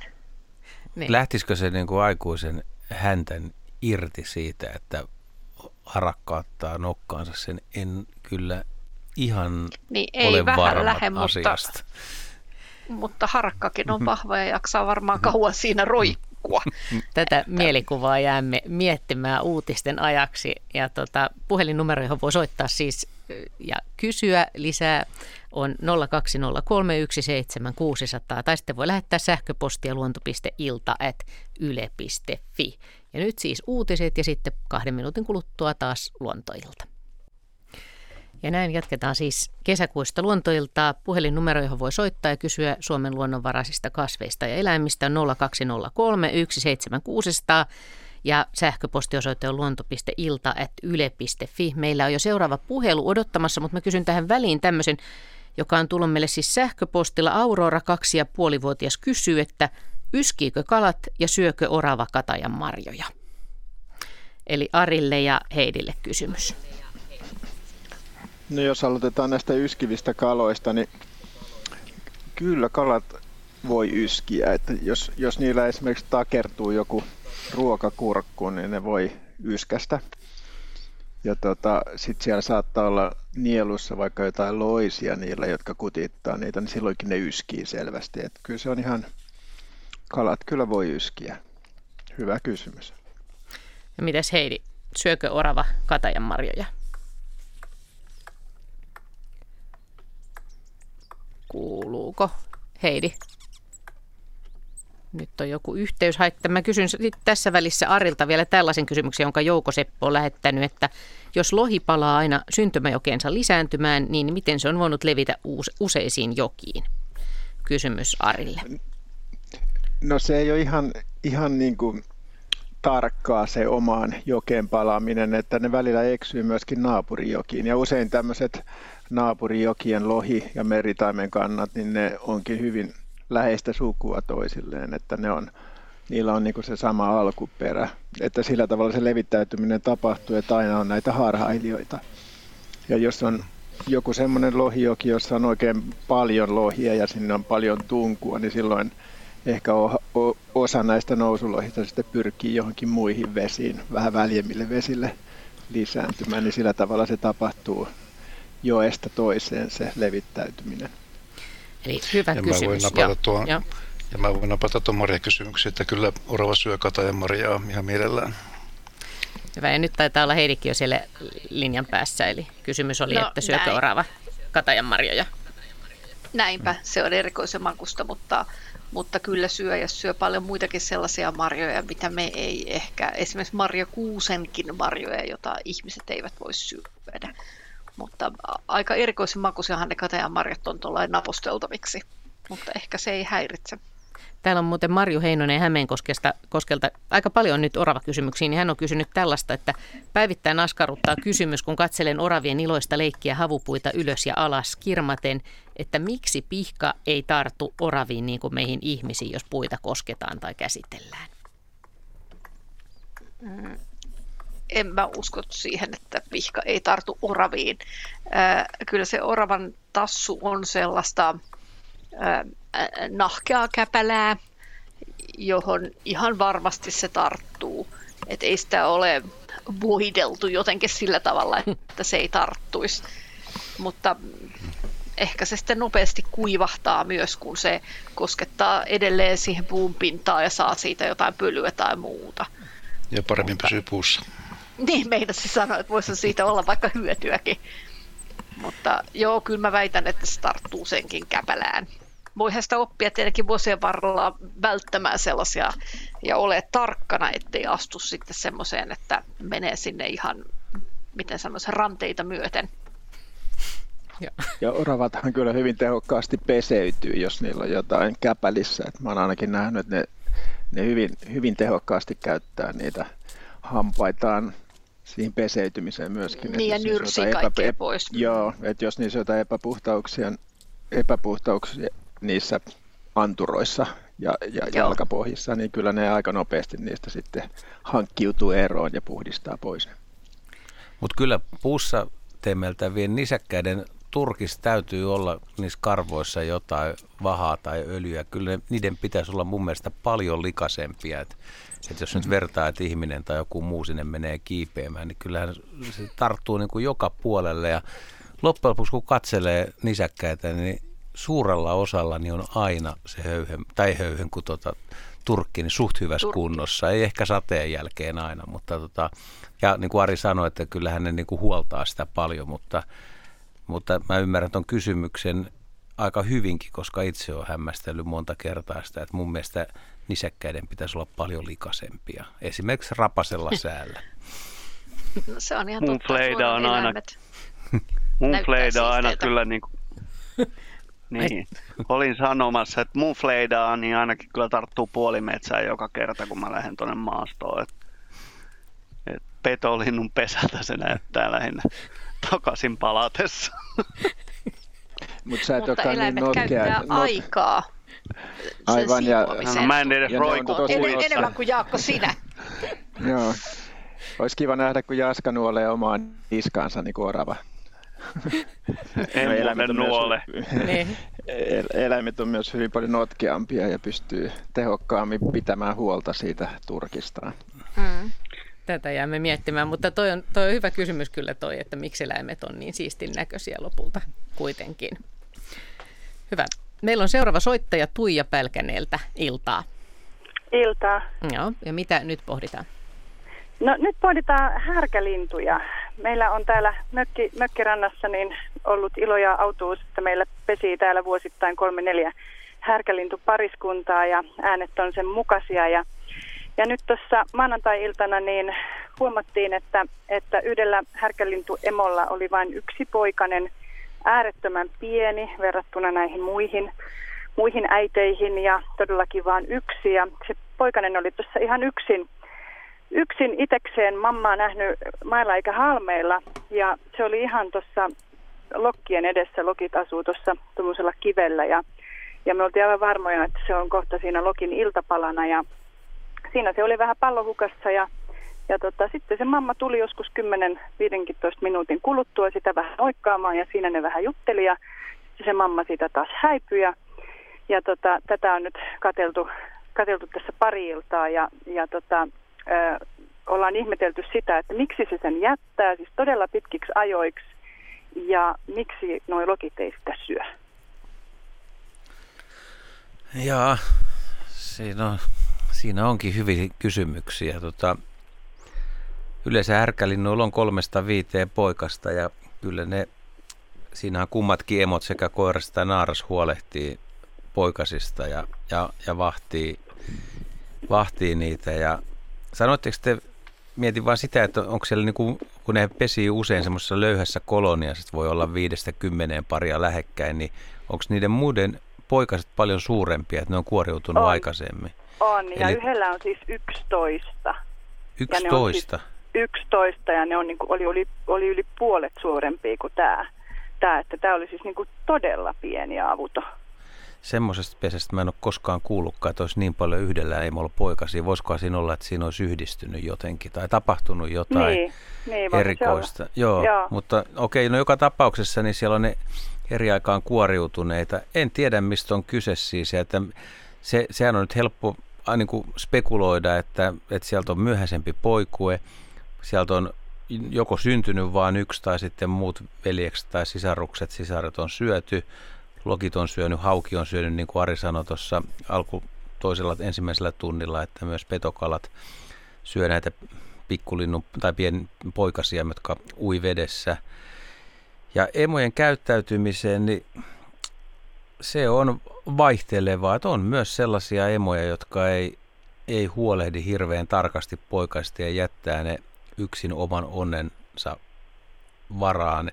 Muun muassa telkillä on semmoinen jopa taktiikkakin, että ne joutuu aika paljon sinnittelemään yksin. Mutta tähän, Okei. tähän mä en kyllä osaa. Ei ole härkälintu kuitenkaan niin tuttu, vaikka joka vuosi niitä pääsee seuraamaan, mutta pitäisi olla, pitäisi se koko pesintä katsoa, katsoa jollain hyvällä järvellä, että miten ne emot tosiaan niin kuin käyttäytyy päivästä toiseen ja miten ne poikaset kasvaa. Mutta Voi, My- tervetuloa tänne Pälkäneelle. Joo, selvä. Täytyy lähteä. Tota. Mutta, ja sitten sekin, että sitä, sitä ei sitten lokit syö. että No onko siinä, onko siinä ka- kalalokkeja ja naurulokkeja? Että naurulokkihan ei syö ja kalalokkikin aika harvoin, joskin silläkin on kyllä välillä hieman petomaisia taipumuksia. Että se on sitten harmaalokki, joka sen nappaa, jos nappaa. Mutta- Aivan. Joo, no harmaalokkeja noi ei ole. Joo, joo. Joo, että ne pienemmät Joo. lokit, niin voi olla, että ne, ne ei kuitenkaan sitten kiinnitä huomiota. Joo. Se, se hyvä puoli tuossa nyt kuitenkin on, että kyllä nyt aika hyvin nämä pienet pystyy itse etsimään ravintoa, että jos, se, jos sitä ei tosiaan syödä, niin sillä periaatteessa on kyllä mahdollisuudet myös Joo, selvitä. no nyt tässä laiturilla seison ja yritän katsella, mutta nyt täällä on vaan noin ukkelit liikenteessä, että ne mammat tai ne poikueet, niin ne on nyt vielä jossain, että ei olla vielä nähty, että onko se edelleen hengissä vai ei. Joo. Niin härkälinnut, se koiras ja naaras, nehän on hyvin samannäköisiä, että ei niitä Niin on. oikein pysty erottamaankaan, että kumpi on kumpi. Mutta poikaset on se, niillähän on vähän niin kuin juovikas pää ja nyt tietysti pienen, Joo. pienempi kokoisia. Mutta toivotaan parasta tälle Toivotaan pikkukaverille. parasta tälle. Joo, kyllä. Joo. Onko siellä kaunis ilta tällä hetkellä? Täällä on, täällä on aivan jumalaisen kaunis ilta, että, että tota, tästä nämä rupeaa kohta, kohta kalat pomppimaan ja linnut sitten täällä on ympäriinsä, niin on kaunista. Joo, hienoa illan jatkoa. Sitten mä jäin Juha vielä miettimään, että voiko sitten olla, että se emo jotenkin, no ehkä se on tyhmä kysymys, mutta sillä niin herpaantuu kiinnostus, jos on poikasia jo hävinnyt siitä niin kuin petojen suihin. Että siellä on se yksi jäljellä vai, vai voiko niin kuin toisinpäin ajatella, että se nimenomaan sit puolustaa sitä, kun on enää yksi? No voi ajatella sekä että, mutta telkällä on havaittu just tämä inhottavampi puoli, että jos se menettää poikuesta liian monta, niin se saattaa jättää sen poikuen kokonaan. Että se, se on ihmeellinen sopeuma tai kehityssuunta. En tajua, että miten se on semmoiseen tullut, mutta näin, näin on, että jos, jos poikuesta liian monta katoaa, niin voi olla, että loputkin poikaset emo, emot herpaantuu se ote. Härkälinnulla en, en, en tiedä enkä uikuilla, että miten se homma menee. Tämä vaatisi ihan, että joku, joka on niitä tutkinut, niin varmaan osaisi sanoa, mutta veikkaan, että aika mystinen juttu tämä kuitenkin on. Jos jolla, joku nyt tuntee tietävänsä tästä, niin luonto.ilta.yle.fi, siihen voi Siihen esimerkiksi sähköpostiin voi laittaa viestiä ja, ja puhelinnumero tänne on 020317600 ja siihen on soittanut Jussi Huttunen Savonlinnasta iltaa. Hyvää iltaa, hyvää iltaa. Joo, ja mitä? Joo, minulle tota, muutama, muutama viikko sitten kaveri esitti tällaisen kysymyksen, että olenko ajatellut asiaa. Kun kärpänen on katossa, niin lopettaako se lentämisen ja kääntää itsensä sinne, lentääkö se selällään vai käveleekö seinää pitkin sinne kappoon? Niin, niin. okei Jaska. Kesäinen kysymys. Onko Jaska Joo, kuulolla? kärpäset on, kärpäset on taitavia lentäjiä ja niille ei ole mikään ongelma hieman käännättää ja napata etujalolla kiinni katosta ja istahtaa, istahtaa siihen, että ne myös tekee lentäessään muutenkin kaikenlaista kivaa, että riippuen tietysti hieman lajista, mutta nämä, joita nyt ärsyttävyyksiin asti sisätilossakin näkee, niin ne on kyllä erinomaisia lentäjiä. Ja Joo, eli ne osaa lentää selällä periaatteessa. Joo, joo, siis tämmöisiä pyörähdyksiä ja muita ne tekee ihan, ihan sujuvasti. Että pidempiaikainen selällään lentäminen on aika harvinaista. En tiedä, tekeekö ne sellaista. Se olisi riski, sanotaan näin, mutta tuommoinen kääntyminen on niin suht ongelmatonta. Että. No niin, on, nyt tilanne tuli sitten ratkaistua. Kun esitettiin kysymys, niin minä sanoin, että minä soitan luontoiltaa, että sieltä se vastaus tulee. Hyvä, ja juuri näin S'il vous pitää tehdä. Joo. Loistavasti toimittu. Kiitos Selvä, soitosta. hyvä, ja kiitos ja hyvää illan jatkoa. Hei. Hyvää illan jatkoa. Juha, Miten Jaska, kun tuossa viime luontoilassa muistaakseni kysyttiin, että istuuko tai seisooks lintu, kun se on oksalla, niin miten tämän kärpäsen osalta, niin kun jos vähän saivartelee, tai yleensä hyönteistön osalta, niin istuuko ne vai seisooks, kun ne asettuu johonkin paikoilleen? No, tämä on knoppikysymys tietenkin, mutta Ei, sanotaan ei mulla näin, ei ole mitään kun- vastausta tähän. Mä, mä, No joo, mä, joo. Siis mä sanoisin, että siinä vaiheessa kun hyönteinen iskee takakankkunsa niin sanotusti niin, kuin, niin äh, pintaa vasten, niin se, se voidaan katsoa jonkinasteiseksi levoksi. Ja, silloin se voisi määritelmällisesti istua, että, että takaruumiin koskettaminen maata usein lasketaan istumiseksi. Mutta periaatteessa on paljon hyönteisiä, jotka nukkuu tai lepää seisoviltaan. Että, eli että niiden, ne on kokonaan jalkojensa varassa, mutta tämä on vähän tämmöisten selkärankasten niin kuin ylellisyyttä tämä tämmöinen istuskelu ja seisoskelu. Ei sitä jouda. Mutta siis, siis nukkuu seisoviltaan. Siis oikeasti, joo. Niin, tai siis lepää. Lepää on ehkä oikea sana. On vaikea sanoa hyönteistä, että milloin se nukkuu, varsinkin jos siellä on tuommoiset silmät, että niissä on niin kuin periaatteessa kaikki valot päällä, niin kuin mitä maailmasta löytyy. Niin. Mutta esimerkiksi perhosessa niin kuin näkee sen, että milloin ne menee, tai siis yöperhoissa näkee hyvin, että milloin ne menee levolle. Että ne laittaa tuntosarvet tonne vartal, vartalon ja sitten niin siipien väliin tavallaan suojaan, että niistä ei mitkään muurahaiset ja muut saa ohi mennä kunnon otettakaan. Ja sitten ne painautuu kiinni alustaansa selvästi lepotilassa. Selvä. Totta, niin nyt jatketaan luontoilta, koska meillä on jo seuraava soittaja siellä, mutta itse asiassa mä otan tähän väliin nyt tällaisen Täällä on tullut tosi paljon hyvin ajankohtaisia ja kiinnostavia sähköpostikysymyksiä myöskin ja otetaan tästä Pia Aron kysymys. Olen seurannut koko kevään sammakonkudun muuttumista nuijapäiksi. Nuijapäät ovat jo pikkurillin kynnen kokoisia, mutta niillä ei ole vielä edes takajalkoja. Ja lätäköstä alkaa uhkavasti vesi loppua. Nuijapäitä on sata määrin. Voimmeko tehdä niiden hyväksi mitään? Olemme vieneet niille jo sata litraa vettä, mutta se haittui siitä muutamassa päivässä. Mitäs Ari? Niin, ei siinä oikeastaan muuta ole tehtävissä kuin joko viedä sammakoille tai nuijapäille vettä tai sitten viedä nuijapäät veteen. Eli siirtää ne johonkin isompaan lammikkoon sitten, jossa on enemmän ja pidempiaikaisesti vettä sitten saatavilla, mutta tietysti tota, se on, jos siellä on sata määrin niitä nuijapäitä, niin on se tietysti hankala niitä sieltä siirrelläkin, että jos nyt vaan sitkeyttä riittää ja selkä kestää, niin suosittelen sitä veden kantamista sinne lätäkköön sitten. Ja näin lämpimällähän ne kyllä kehittyy varsin nopeasti, että, että sittenhän ne alkaa pikkuhiljaa, kun jalat, jalat on muodostunut ja ehkä vielä hännän tynkääkin on jäljellä, niin ryömiä sieltä maalle ja aloittaa sen maallisen taipaleensa sitten sen jälkeen. Mä mietin Ari tätä samaa tänä keväänä, kun mäkin seurasin vastaavanlaisia munia ja nuijapään syntyä ja mietin sitä, että, että niiden äiti on muninut ne sinne ihan mitättömään ojaan, joka kuivuu. Ja sitten siinä vieressä olisi ollut ihan mahtava järvi, mutta järvi on täynnä haukia ja erilaista petokalaa, niin olisiko kuitenkin niin kuin sammakko tehnyt tämän ratkaisun, että on turvallisempaa munia ne munansa jättää siihen ojaan, jossa riski on kuivua, kun tunkea ne sinne pedolle?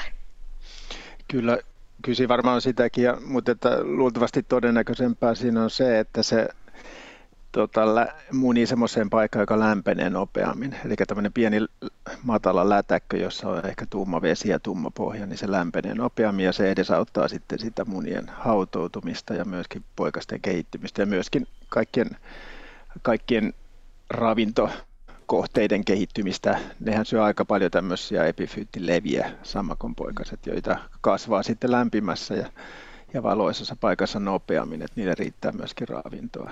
Mutta aikamoinen luulisin... kalkulaattu ja arvio, arviointi no, kyllä, naaralla, että mihin ne joo, no, se on, laskee, se on mikä on tietysti... optimaalinen paikka.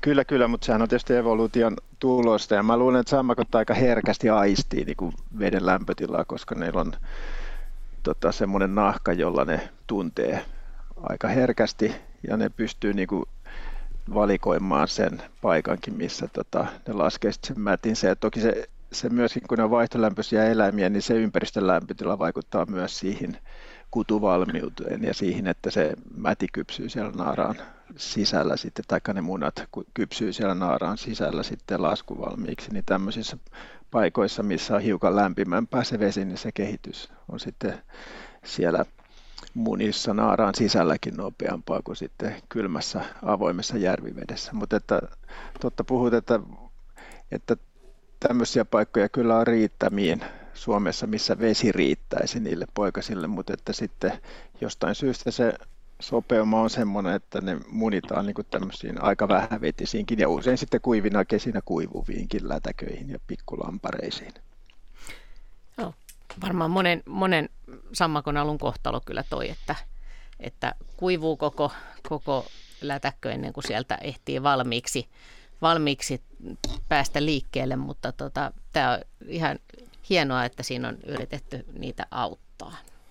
Täällä on muuten tullut tosi useita nyt, tai useampia hännätön orava tarinoita. Meillä on jo seuraava soittaja odottamassa, mutta mä luen tästä nyt muutaman, että äsken keskusteltiin töpöhäntäisistä oravista. Meidän lintulaudalla on monena talvena ollut orava, jonka häntä on katkenut keskeltä. Ensimmäistä kertaa, kun se havaitsimme, niin hännänpää roikkui velttona ja seuraavana talvena pää oli irronnut kutsumista töpöhännäksi.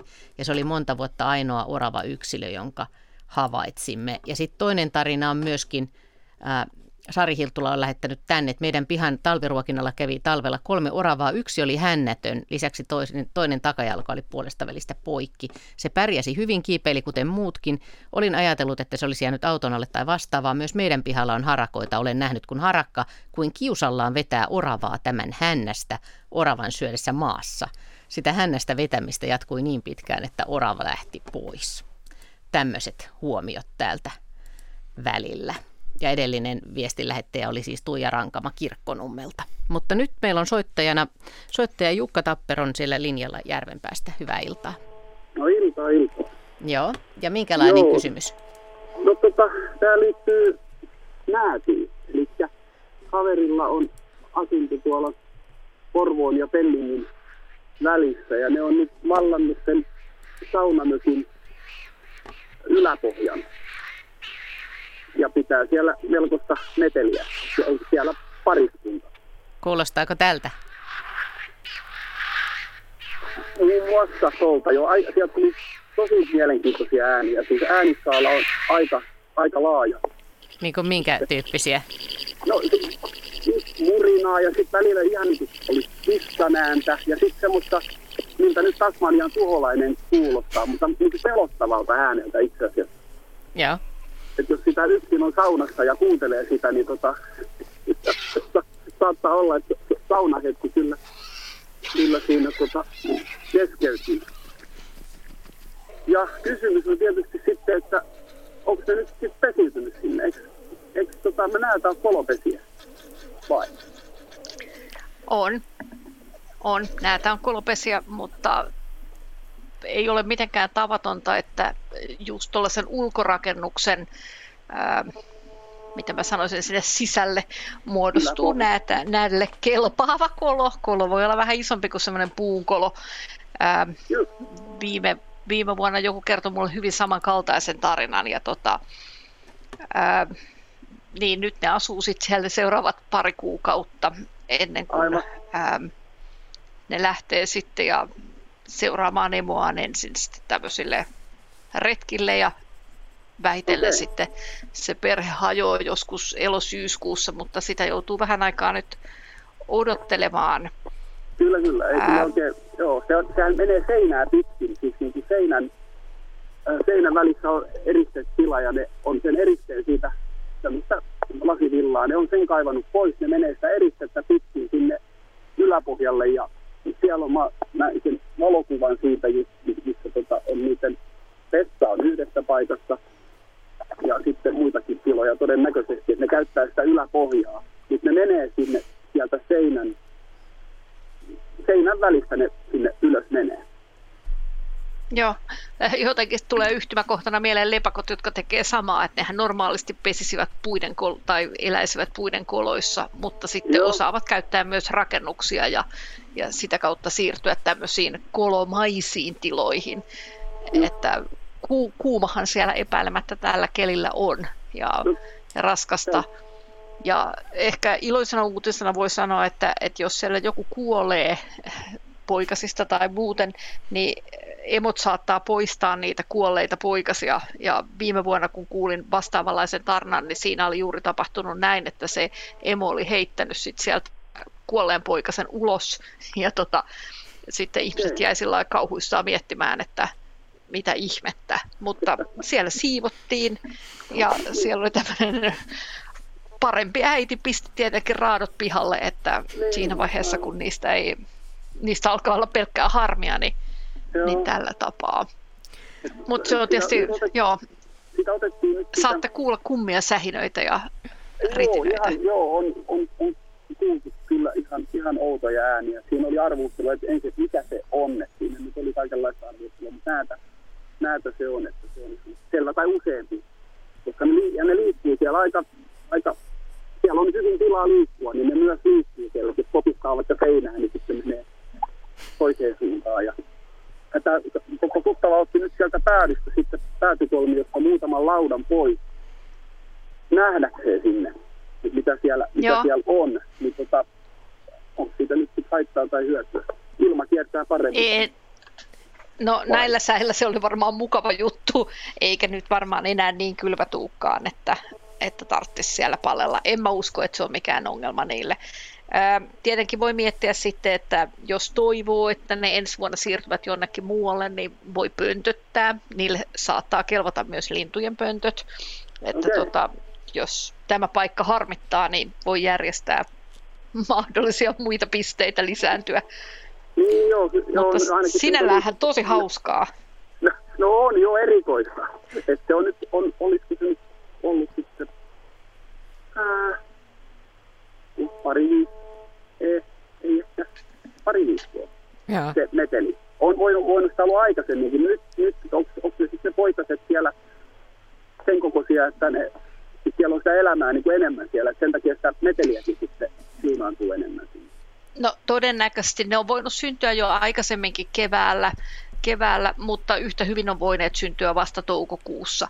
Ja, ja tota, äh, kun ne silmät aukeaa ehkä viiden viikon iässä, niin siinä vaiheessa alkaa se puuhastelu. Et silloin kun ne ei oikein näe mitään, niin ne ei samalla lailla uskalla edes liikkua siellä pesässä. Mutta Aivan. nyt sitten kun silmät aukeaa, niin sitten alkaa puuhailee ja jos nyt johonkin koiranpentuihin vertailee, niin, niin silloin niin kuin voi saada kuvan siitä, että miten hassuja ne pienet puuhastelijat siellä on. Mutta toden totta se emo ei, emo ei halua päästää niitä vielä, vielä ennen kuin ne on suurin piirtein kaksikuisia. Okay. Se ei halua päästää niitä sieltä ulos, koska mm. ne, on, no, ne on liian hölmöjä ja ne, niille voisi käydä kaikkia ikävää. Aivan. Että siinä, siinä määrin niin kuin, niitä varmaan taas se meluisin vaihe, missä nyt olette. Just, just. Se pesä niin kuin on ihan fyysisesti? Ei sinne ole tarvetta mennä katsomaan, mutta onko, onko se, minkälainen pesä se? Onko siellä jotain tiivikettä, onko se tehnyt sitä lasivillasta semmoisen linnunpesän tapaisen, vai minkälainen se pesä itsessä on? Missä se on se pesä? Onko se siellä yläpuolella? En, en oikein tiedä. En, en tiedä, miten se, kerääkö se sinne jotain pehmikettä vai eikö ollenkaan. Että mä vähän epäilen sitä, että, että sille ei välttämättä ole juuri mitään siellä. Se. Tietenkin lasivilla olisi helppoa ottaa, mutta lähellä. tota, niin. ihan Meillä alkaa mutta, täällä liikennetiedote painaa okay. päälle. Siirrytään seuraavaksi liikennetiedotteen pariin, mutta hauskoja tulevia, jännittäviä tulevia viikkoja Kiitos. teillä siis edessä mä, siellä. on keskellä metsälampea tällä hetkellä. Okei, okay, hyvä. Hauska. tästä, olen täällä vedessä. Päätäni kaulaani myöten vedessä. Kaulaan myöten. Sivujuonne tässä jutussa. No se oli kyllä yllättävä sivujuonne. Jäädään miettimään tätä, mutta nyt siis siirrytään liikennetiedotteeseen.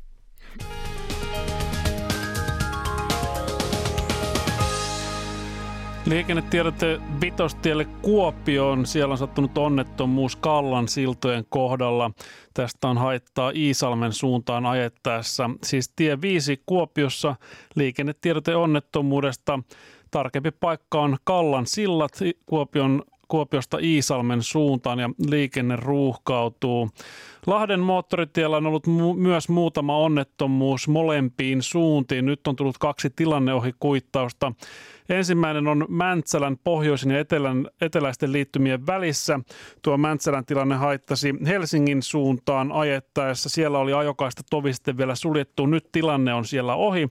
Ja toinen onnettomuuspaikka Lahdenväylällä, mikä oli Vantaalla Kehä Kolmosen ja Koivukylän liittymien välissä, on myös palautumassa normaaliksi. Siellä oli Lahden suuntaan ajettaessa vielä hetki sitten ajokaista suljettu liikenteeltä.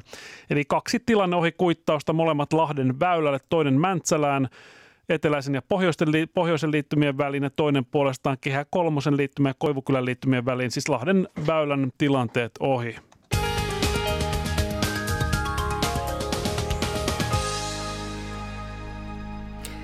Ja luontoiltaa jatketaan ja meillä mennään suoraan seuraavan soittajan pariin, eli Jamiel, 10-vuotias Jamiel Maskusta. Moi. Moi. Joo, se joudut vähän aikaa odottamaan, mutta, mutta hyvä, että olet vielä siellä linjalla. Ja minkälainen kysymys sulla on mielessä? Öö, että mikä Suomen eläimistä nukkuu eniten ja nukkuuko samat eläimet saman verran, esimerkiksi siili ja toinen siili saman verran? Erittäin hyvä kysymys. Niin, että voisiko olla niin kuin vähän unisempi siili ja sitten semmoinen, joka olisi niin kuin uneliaampi Joo. kaveri. Miten sinulla Joo. tuli mieleen tämä kysymys? No, mä oon kuunnellut näitä luontoiltoja, niin sit mulla jotenkin tuli tämmöinen kysymys mieleen. Se on musta tosi hyvä kysymys. Ja nyt lähdetään kysymään asiantuntijoilta, että mitä hän tietääkö hänen tästä asiasta. Eli, eli ehkä Heidi aloittaa. Mm. No kieltämättä tulee ensin mieleen tämmöiset ö, talviunta nukkuvat eläimet. Voisi ajatella, että karhu vetäsee aika pitkät unet. Ne voi kestää parhaimmillaan puoli vuotta. Öm, mäyräkin nukkuu. Sekin voi nukkua pitkään, ei ehkä ihan yhtä pitkään. Mutta sitten siili, siilin talvihorros ei ole ihan nukkumista, että se on ehkä hiukan toisenlaista, sitä ei ehkä lasketa. Mutta toisaalta sitten siilikin vetää aika pitkät tirsat päivän mittaan ennen kuin se lähtee yöllä liikkeelle. Lepakot nukkuu ihan jumalattoman pitkään päivällä ennen kuin ne on ihan muutaman tunnin vaan liikkeellä sitten yöllä. Hmm. Se onkin aika hassu, Onpa että... vaikea kysymys. Niin, todella hyvä. Joo, Heidikin meni hiljaiseksi. Aika, aika jännittävää tämä, että miten eri määriä eri eläimet nukkuu. Mitäs Juha lintumaailmassa? No mä ajattelin, että tietysti talvi on vähän erilainen, kun on pitkä ja pimeä aika, että, nu, että miten paljon ollaan siellä puunoksella tai kolossa ja odotellaan valossa että päästään syömään. Mutta toisaalta taas sitten tämmöinen kesäyö, va- vaalea, hämärän kesäyö, niin otetaan kaksi lajia esimerkkinä, kehrääjä ja lehtopöllö, niin ne on, ne on tosi pimeän saalistajia. Kehräjäkin varsinkin, niin sehän ei ole levittäytynytkään pohjoiseen, koska sillä ei ole tarpeeksi pimeätä, että se pystyisi tai haluaisi saalistaa ja liikkuu, niin kehrääjän tuommoinen vuorokausirytmi, niin se ei kyllä montaa tuntia ole liikkeellä. Se voi olla ihan pari tuntia, jos sitäkään vuorokaudessa, että voisiko sanoa, että se chillaa aika lailla kyllä niin kuin kesä, kesäyössä, vaikka pitäisi olla kiireistä aikaa. Ja ne, jotka on päässyt kehrääjän näkemään pesällä tai puunoksella, niin sillähän on silmät näyttää tuon ummessa ja hyvin semmoinen rento ja rauhallinen asento, että tulee mieleen, että ehkä kehräjä voisi olla tämmöinen.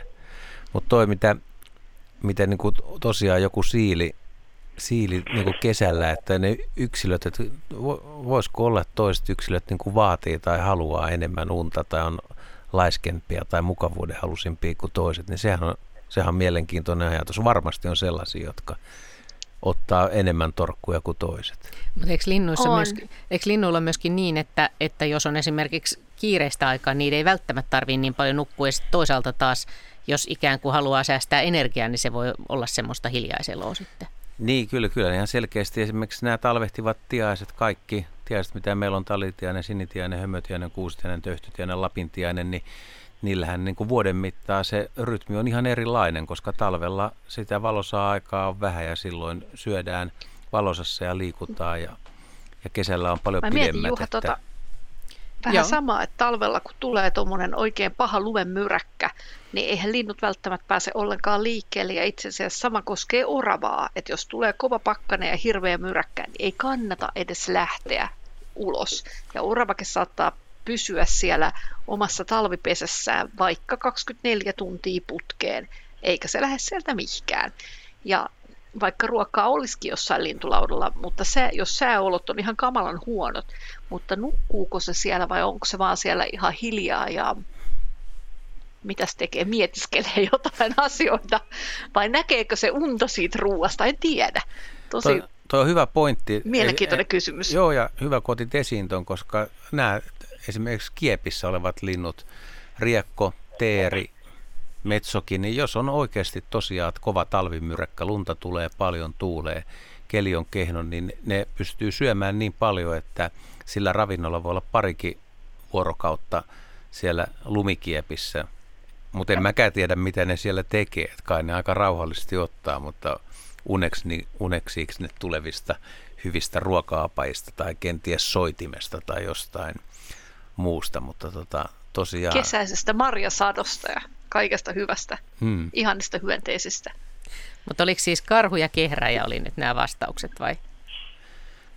No karhu ainakin vetää semmoisen melko yhtenäisen setin. To, tosin niin kuin, eihän se karhullakaan aivan niin kuin, mm, estä sitä heräilemästä, mutta, mutta joo, sanotaan. Eikä tuo liito pä- päivä kovin pitkä niin kuin, tai yö kovin pitkä täällä se on vähän sama juttu kuin lepakoilla, että käydään vaan aikaiseen ulkona ja nopeasti syömässä ja sitten taas voi palata pesään tai sinne piilopaikkaan. Miten joku hei maamyyrä tai joku tämmöinen? Maamyyrällä on niin nopea aineenvaihdunta, että sen on pakko niin kuin vähän jatkuvasti käydä syömässä. Et itse asiassa ne on hirveän lyhyitä jaksoja. Se varmasti nukkuu paljon ja pysähtelee paljon, mutta toisaalta sitten se vaatii sen aineenvaihduntan takia jatkuvasti ravintoa, vaikka se on siellä maan alla ja tietenkään sille ei olekaan niin väliä, että onko päivä vai yö. Mutta tämä oli erittäin hyvä kysymys, Jamili. Tämä on kyllä aika jännittävä tämä uni, joka ihmisilläkään ihan tarkkaan tiedetä, että mi- mihin ihminen sitä unta tarttee, niin ei sitä varmaan tiedetä tarkkaan eläimilläkään. Ja niin kuin tässä puhuttiin, että ei tiedetä sitten minkälaisia, minkälaisia unia on karhun unet tai kehräjän unet. Hyvä, tyydyttikö tämä vastaus sua? Joo. Okei, hyvä. Lähetä lisää tai soittele uudestaan lisää kysymyksiä. Tämä oli erittäin hyvä. Ja sitten siirrytään eteenpäin. Eeva Puustinen, äh, mä kirjoitin tähän sen nimen, mutta nyt mä en näkään, näen, että mis, mistä päin. Kymenlaaksosta. No niin, se Hyvää tuli iltaa. siinä. Iltaa, joo. Ja mä kasvikysymyksen, tai parikin tässä esittäisin, vuorimunkista ja ähm, äh, ehkä sitten tuosta ähm, hirven kellosta, joka nyt on myös harvinainen. No niin, joo ja tota, ihan mm, vuorimunkista siinä mielessä, että, että onko se yksi vai kaksivuotinen vai monivuotinen ja sitten minkälainen se levinneisyys on ja kuinka paljon sitä yleensä tänä päivänä kasvaa. Onko sen alueita paljon tuhoutunut ja mä voisin kertoa muutaman tarinan sitten tästä vielä. No, mites Henry, minkälainen on vuorimunkki?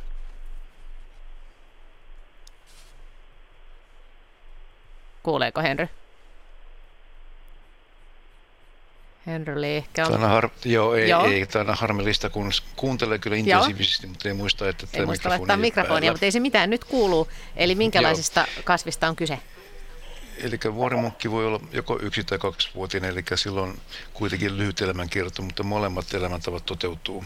Ja harvinainen se on kyllä Suomessa, mutta liittyykö tähän jatkokysymys? No onko se tota ihan, eihän se rauhoitettu ole? Öö, kyllä kai se on rauhoitettu. Noin niin. Sen verran, har, sen verran harvinainen se kuitenkin on. No, Mutta mä voin niin. tarkistaa tuon. Eli, ja se on niin kuin aika eteläinen kasvi Suomessa ja käynyt varmaan harvinaisemmaksikin. Eli tuonne levinneisyydeltä suurin piirtein parhaimmillaan ehkä noin Hämeen, Etelä-Savon, Etelä-Hämeen, Etelä-Savon pohjoisrajalle. Pohjois-Karjalassa se on jo hyvin harvinainen. Ja se on Suomessa kuitenkin erittäin uhallinen laji, mutta onko se rauhoitettu, niin sitä mä en kyllä ulkoa muista. Ja nyt mulla on, onneksi mulla on tämmöinen apuvoima tässä vieressä. Mun rouva tuli tuohon viereen, joka hän on biologi myöskin, ja hän sanoi, että ei ole rauhoitettu. Aha, ja, aha. Ja, vaimo, ja vaimoa pitää aina uskoa. Nimenomaan. Tämäkin on etä, etälähetysten tota, hyötyjä. Mutta, niin. Joo, tuota, mutta erittäin uhalainen kuitenkin. Ja on mä, harvinaistunut. Mä tiedän, niin, mä tiedän neljä kasvupaikkaa tässä sanotaan, kun mun kodin, ei nyt ihan lähellä, mutta kuitenkin. Ja sitten mä oon löytänyt kahdesta paikasta semmoisen myöskin tämän sinisen lisäksi niin semmoisen vähän vaalean, vaalean punaisen, mitä mä sanoisin, ja sitten myöskin semmoisen vähän haalean valkoisen. Että kuinka yleisiä nämä, nämä on ja onko niitä no minkä verran? Ne, ne on erittäin harvinaisia. Että, ja yleensä tämmöiset niin hailakaman väriset on syntynyt täysin valkoisen ja sinisen risteymästä. Se on se tavallisin tapa, että syntyy näitä välimuotoisia. Mutta itse en ole koskaan nähnyt valkokukkaista tai edes hailakan sinistä vuorimukkia. Eli, eli enkä usko, että niitä havaintoja Suomesta kovin monta ylipäätänsäkään ole muidenkaan tekemällä. Eli ne on tosi mielenkiintoisia ja hienoja havaintoja. Ja hienoa, Joo, että teillä on vuorimukkia noin paljon. Joo, mä oon tuntenut sen ihan lapsesta asti sen kasvin. Ja sitten, sitten tota, semmoisen kertoisin, että semmoisen metsätien varrella, ihan tien, siis oikeastaan tiessä kiinni, tästä pari vuotta sitten löytyi semmoinen, miten mä sanoisin, se oli kuin pieni pensas, aika korkea. Ja siinä oli valtavan paljon niitä varsia, se oli semmoinen tiheä, hyvin kaunis sininen. Et miten ne kulkeutuu, siitäkin on joku, no miten mä sanoisin, kuitenkaan ei sen enempää kuin yksi kilometri siihen paikkaan, missä myöskin on näitä valkoisia punertavia. Mutta en mä ole nähnyt aikaisemmin tällaista pensasmaista, että se oli niin tiheä ja tuuhea ja korkea ja upea. Suoraan sanoen upea. Todennäköisesti siis siemenenä hän se siihen on tietysti levinnyt tavalla tai toisella. Olisiko se voinut noiden traktoreiden pyörien mukana tulla tai sillä tavalla? Täysin mahdollista, että se leviää, jos siellä on tämmöistä liikennettä, niin se on hyvin luonteva tapa. Ja tietysti Joo, eläimetkin on. syö sitä ja voi levittää, mutta aika usein monet kasvit päätyy traktoriurille, traktorin, jäli, jäli, jäl, traktorin mukana, koska siihen syntyy tämmöistä hyvää vapaata kasvutilaa, mitä vuorimunkikin vaatii. Vuorimunkihan ei menesty sulkeutuneessa kasvillisuudessa ja tässä tapauksessa niin. traktoriura on voinut hyvinkin luoda sitten tämmöisen soveliaan kasvupaikan sillä, missä riittää ravinteita eikä kilpailua ja se on rehevä sen takia. Toinen syy, mikä voi aiheuttaa tämmöistä voimakasta haaromista, on se, että se on vaurioitunut jossakin vaiheessa. Monet kasvit, jos varsi katkaistaan, se haaroo melko vahvasti sen jälkeen tietysti tulee vähän semmoinen hieman pensasmainen ulkonäkö. Aha. No nyt toinen tämmöinen pensas sattui sillä tavalla, että täältä Kymenlaaksosta yhden tieoikaisun myötä naapuri toi mulle sinne mun kotipaikalle semmoisen yhden pienen taimen. No, muistaakseni, noin kolme vuotta sitten, muistaakseni siinä oli vain ainoa se yksi vana. Sitten viime vuonna, mä en edes oikeastaan tunnistanut sitä, kun mä katsoin sitä paikkaa, että se hyvin karu ja semmoinen Äh, siinä ei oikein kasva mikään. Niin siinä oli semmoista niin kuin sitä, äh, niitä le, miten minä sanoisin, ruusukelehtisiä aika paljon, mutta mä en oikein niin kuin uskonut, että se on se vuorimunkki. Mutta nyt siitä on kasvanut samantyyppinen semmoinen pensasmainen ja se on nupuillaan, mutta ei ole vielä auki. Tämä minusta on aika ihme, että mä oon nyt kaksi tämmöistä nähnyt. Joo, yleensä vuorimunkki ei haaro, mutta se vai onko ne niin tiheässä, niin todella tiheässä sitten ne? Joo, siis to, mä voisin just sanoa, että vuorimunkin kasvutapahan on sellainen, että kun sen juuri, juuren niska nousee maasta ylös, niin siitä tyveltä voi lähteä hyvin monta yksilöä samasta kohtaa. Eli no, vaikka se näyttäisi harva, Joo, eli vaikka se näyttäisi harvalta, niin todellisuudessa siinä voi olla monta vierekkäistä yksilöä, jolla on yksi juurakko. Niin, todennäköisesti, mutta siellä siellä metsätien varressa se iso, niin kuin mä sanoin, että se oli vähän niin kuin pensaassa pienen puskan näköinen, niin tota, sitä ei ole nyt ollut muutamana vuonna enää ollenkaan. Eikä siellä ole mitään Joo. koskaan aikaisemmin kasvanutkaan sitä sillä alueella. Joo. Joo, ja usein siinä vuorimunkin tyvellä on sitten tämmöisiä ruusukelehtiä aika paljon, mikä Joo, niin estää tässä on näke- hyvin paljon sen. näissä kummassakin Joo. Ja, ja silloin sitä oikein huomaa, että se lähtee yhdestä juuren niskasta. Kiitos. Kiitos tästä soitosta ja tuosta sai, sai hyvin semmoisen no, kuvan, että miten... kysyä vielä hirvenkellosta? No lyhyesti sitten, joo. no se on myöskin ilmeisesti kaksivuotinen ja, ja tota, minkälainen levinneisyys tällä, onko tämä uhanalainen äh, harvinainen? On, on erittäin uholainen ja erittäin harvinaiseksi on käynyt. Alkuperäisiä ympäristöjä, tämmöiset vanhat aho, ahomaat, kaskimaat, vanhan kulttuurin liepellä nykyisen sen tapaa varmiten tien varsilta, jossa on vapaata pinta-alaa riittävästi. Ja levinnäisyys on lyhykäisesti Pohjois-Karjala, Pohjois-Savon pohjoisosat. Ja, Aha, no mutta no sitäkin, niukas, sitäkin on ollut niukas. täällä, mutta nyt, nyt on melkein kaikki hävinnyt. Onko niin, siinäkin mä oon nähnyt semmoisen, äh, se on melkein valkoinen oli, mutta oliko se siitä sitten, että se kasvoi semmoisen pusikon siellä? Se ei saanut valoa vai? Ei valomääräisiä vaikuteta. Silloin on kyseessä mutaatio, joka estää värjäyden synnyn. Ja, ja hirveän kello on suuresti harvinaistunut Suomessa ja on uha, uhanalainen sekin. Se on niin kuin vanha radan varrella kasvanut niin, ja samalla tavalla hävinnyt on myöskin pystyhansikki radan varrelta, joka oli Joo, hyvin laaja, sam- mutta sekin on hävinnyt. Sa- Hyvä. Sama asia liittyy vanhaan kulttuuriin sekin kasvi. Kiitos, kiitos näistä kysymyksistä Kiitos. ja nyt jatketaan vauhdilla eteenpäin, niin ehditään ottaa vielä useampi kysymys tässä luontoillassa, kesäisessä luontoillassa. Ja otetaan tähän väliin sähköpostikysymys.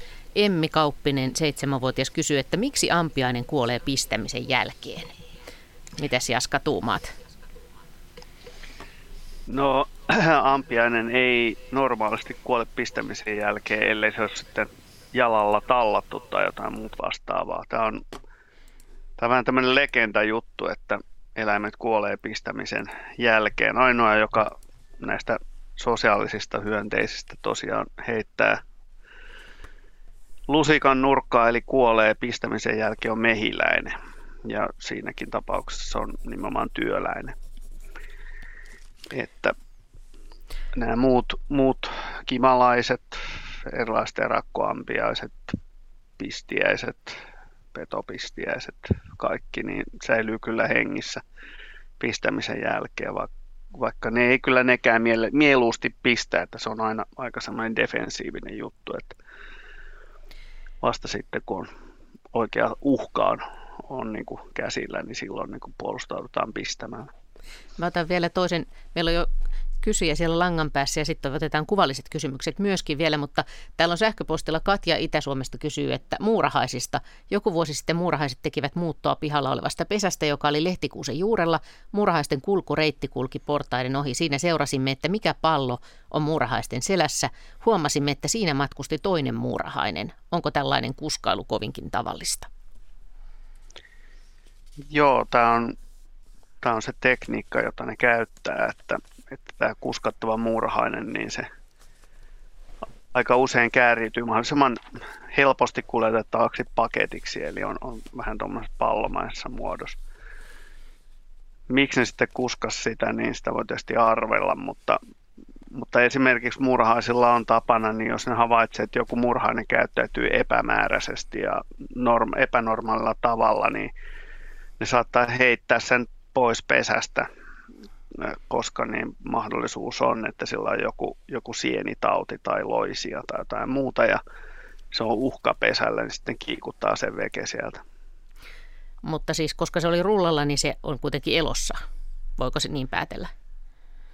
Joo, siis, tai mä oon ainakin nähnyt semmoisia yksilöitä, jotka on ollut elossa ja ne on, ne on ollut tuolla, kun niitä on kiikutettu. Että mä oon eka luullut, että ne on ollut kuolleita, mutta koska eikö muurahaiset kuljeta, näin. Eikö muurahaiset kuljeta myöskin sitten kuolleita, kuolleita yksilöitä? Joo, ne on hyvin hygienisiä otuksia ja ne kuljettaa erilaiset tämmöiset jätteiksi ja raadoiksi luokitellut ei-haluttavat kohteet niin piha pois. Niillä on kaatopaikat, jonne ne heittää. Sitten, kiitos. Sitten siirrytään näihin kuvallisiin kysymyksiin. Eli Eli olen Tuure seitsemän vuotta ja löysin pienestä metsiköstä tällaisia oudon näköisiä oksan pätkiä, ovat ilmeisesti katkenneita männyn oksia ja puunkuoren päälle on muodostunut jonkinlainen uusi kuorikerros. Onko tämä jonkinlaisen tuholaisen aikaansannosta ja jos on, niin minkä? Kiitos avusta mysteerin ratkaisussa. Mummokaan ei osannut auttaa. Kuvasta näkyy mittakaava keppien vieressä minun käteni. Ja nämä kuvat löytyy sitten yle.fi kautta luonto sivulta. Ja mitäs Henri sanot? Henry, jonka ääntä ei kuulu. Tai kuka haluaa tähän vastata? An, an, anteeksi Joo, taas sama, as, sama asia. Niin tässä on kyseessä tämmöinen niin kuollut puu, josta oksat ovat töröttäneet rungosta ulos. Kaikilla puillahan oksat pikkuhiljaa kasvaa sen rungon sisälle. Eli kun puu kasvaa paksuutta, niin oksa jää vähitellen sen, sen, sen rungon, lainoan rungon sisäpuolelle. Ja tässä on käynyt sitten niin, että nämä kuolleet oksat ilmeisesti puukin on kuollut, niin siihen on tarttunut kiinni sen ympärille kasvanut puuaines, josta näkyy vähän noita vuosirenkaitakin, kun katselee, ja leveitäkin ovat. Tai kannattaa käydä katsomassa sitä kuvaa, on aika jännän. Se on, hieno, se, on, se on hieno kuva ja mä en ole tämmöistä, siis itse en koskaan tämmöistä nähnyt, mutta se on selvää, jos vaikkapa männyssä on oksa alhaalla ja puu kasvaa paksutta, niin se oksahan jää sinne rungon sisään. Tässä samalla on myöskin toinen kasvikysymys, jossa on myöskin tämä kuva mukana. Eli tämä on Rokkualla retkeilemässä, on ollut Emmi Haaraoja Oulusta. Ja hän kysyy, että miten on mahdollista, että paju kasvaa tuolla tavalla vanhasta männyn rungosta ja vielä useasta kohdasta. Mistä paju saa ravinteita ja selviääkö se pelkällä vedellä? Ja mitäs Henry, sä oot nähnyt tämän kuvan, niin mitäs, mitäs sanot? No Joo, kuvaan liittyy myöskin tieto, että karu mäntykangas, missä ei muita lajeja kasva, mutta kasvaa kuitenkin. Eli kyllä tämä on raita koko komistus. Sen näkee haaromistavasta, se on tuommoinen mutkarunkoinen ja muuta. Ja hyvin vanha yksilö, joka on enimmäkseen kuollut, mutta silti hengissä, koska tuosta pukkaa vihreä oksa, tämä on siis raita. Ja vanha raita kaarnottuu ikääntyessään ja tämä on kasvanut tosi kuivissa ja kurissa olosuhteissa, jonka takia se näyttää myöskin tämmöiseltä tosi, sanotaanko väsyneeltä, mutta hienolta puulta. Eli mänty ei haaru tuolla tuolla lailla eikä kasva tuolla mutkitellen. Ja kun katselin tuota liittymiskohtaa, mistä nuo raidan oksat lähtee, niin ne lähtee kyllä suoraan sitä puuaineesta, eli raita ei voi elää männyn kautta. Niin, eli tässä onkin ihan toisenlainen tilanne kuin miltä äkkisellään näyttää. Joo, joo tuo, tuo näyttää hämäävältä, koska ympäristössä on pelkkää mäntyä ja ruomäntykangasta, mutta raita kasvaa sellaisillakin. Ja tuo ainoa selitys on se, että tuossa on pitkäikäinen, hitaasti kasvanut raita, josta korkean latva on jo menehtynyt, mutta tyviosassa on sen verran paljon henkeä, että tuo raita saa ravinteita maasta, ravinteita ja vettä. Eli männyn ja raidan liitto ei toimi. Ja sitten vielä tämä kolmas kuvallinen kysymys, joka on kyllä todella hullunkurisen näköinen. Eli näihin pöllöihin törmättiin metsäretkellä 24.5. Päijälässä Längellä mäellä Toisella poikasella laskeutuminen oksalle ilmeisesti epäonnistui pikkuisen ja hän jäi jalastaan roikkumaan. Katsoimme hetken ihmetystä ja otimme kuvia. Kävin jälkeenpäin tsekkaamassa tilanteen ja poikainen oli korjannut asentonsa ja istui kauniisti oksalla. Oli hellyttävä tilanne. Mistäköhän pöllöstä on kysymys? Ja nämä, tässä kerrotaan vielä, että nämä on 28-30 senttiä korkeita. Kysyjänä on Eeva. Joas. Ja tämä on kyllä todella hullunkurisen näköinen tämä tilanne, kun tämä poikainen roikkuu pää alaspäin tuosta oksasta yhdellä yhdellä jalalla ja se on sen näköinen itsekin, että miten tässä nyt näin kävi. Mitäs Juha, onko tämmöinen tilanne tullut sulle vastaan? Mä oon nähnyt muutamia valokuvia vastaavia se, sekä pöllöillä että jopa kalasääskellä, että poikana on lähtenyt pesästä vähän liian varhain ja yhden jalan roikkuu jalalla sitten siitä, että onneksi ei tippunut. Ja kuva sinänsä on tosi hieno ja tästä oli toinenkin kuva olemassa, missä näkyy tuo naama vähän paremmin. Tässä on nyt kyse erittäin hankalasti määritettävästä lajiparista, lehtopöllö ja viirupöllö. Ne poikaset on todella samannäköisiä. Mutta tuo koko, koko nyt viittaa, se on suuri kokonen, se viittaa viirupöllö ja ehkä tuosta, jos oikein tarkasti katsoo ja on hyvä mielikuvitus, niin voi kuvitella, että se on aika isonokkanen. Sillä on vahvat, isot, paksut jalat, pitkät varpaat, kynnet, eli se on, se on niin kuin vahvanoloinen kaveri ja viirupöllö on suurempi kuin lehtopöllö, että kyllä ne viirupöllön poikasi täytyy olla, että paras tuntomerkki on sitten kuitenkin ääniä viimeistään sitten, kun aikuinen tulee siihen paikalle ja pitää huomauttaa, että viirupöllön ton kokoiset poikaset, niin tuommoisiin, jos törmää maastossa, niin pitää olla aika tarkkana, että, että siellä voi olla semmoisia emoja, jotka on hyvinkin aggressiivisia, saattaa tulla kimppuun, mutta usein, usein ne napsuttaa nokalla ja ääntelee kyllä ensin, että tietää, mutta sitten on syytä poistua, että ei, ei missään tapauksessa mennä käpälöimään. Mutta siis poikasella sinänsä ei ole mitään hätää, vaikka tilanne näyttää vähän kiperältä. Ei, kyllä ne, kyllä ne tosta ja ne, siis se on ihan yleistä, että pöllöt lähtee liian aikaisin tai ei liian aikaisin, mutta lentokyvyttöminen liikkeelle ja kiipeilee jo sujuvasti puussa ja välillä vähän sattuu sitten lipsumista ja sitten kiipeää taas uudestaan ja vaihtaakin niitä puita. Hyvä. Viimeinen soittaja, muutama minuutti on tässä jäljellä. On tässä vielä hyvin, tässä ehtii vielä jonkun asian käsitellä, eli Hannele Sarkki Helsingistä iltaa. Iltaa, iltaa. Ja sitten, Tällaista kyselen, joo. kun tota, no, niin täällä ollaan vanhan kaupunginlahden Helsingissä, niin, tota, no, niin ei ole yhtään näkynyt noita sorsan poiku, poikasi vielä täh- tähän mennessä kesää. Ja tuossa on toi kotkaton tuossa Loppisaaressa, niin olisiko mahdollista, että, että johtuu siitä, vai mikä voi olla se syy, ettei ole ollenkaan sorsat mitään poikueita ollut?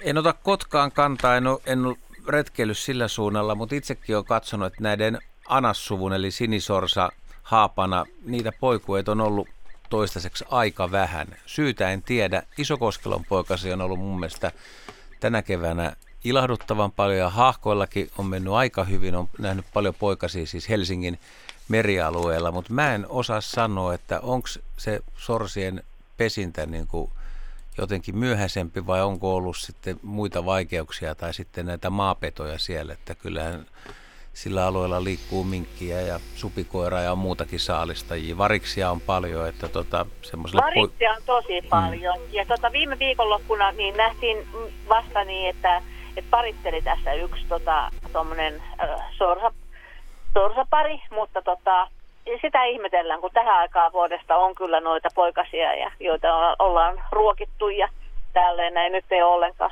Joo, normaalisti tähän aikaan on jo isot poikaset, että ensimmäiset sorsanpoikastahan lähtee liikkeelle jo toukokuun ensimmäisellä viikolla. Että, että, mutta sama, sama on kyllä ihmetellyt, mutta en, en mä sitä kotkaa tai merikotkaa siitä syyttäisi kuitenkaan. Ei, mä en syytä ketään, mutta tota, no, niin, sitten noitahan on, noita, noita, noita, noita hanhia, valkoposkihanhia on niin kuin rantatäys ja niiden poikasia, että voiko se sitten vaikuttaa, että onko ne voinut tappaa niitä?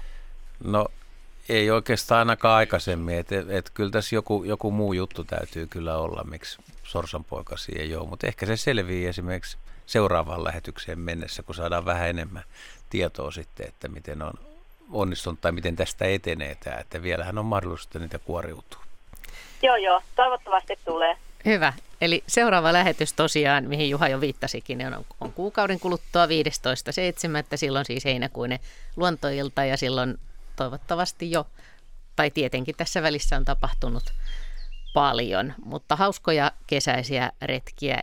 Muistakaa retkeillä myöskin hämärässä ja yöllä. Kesäyöt on hienoja ja aamulla aikaisin. Ja luontoilta siis seuraavan kerran 15.7. Ja nyt annetaan viimeinen sana Mustapääkertolle.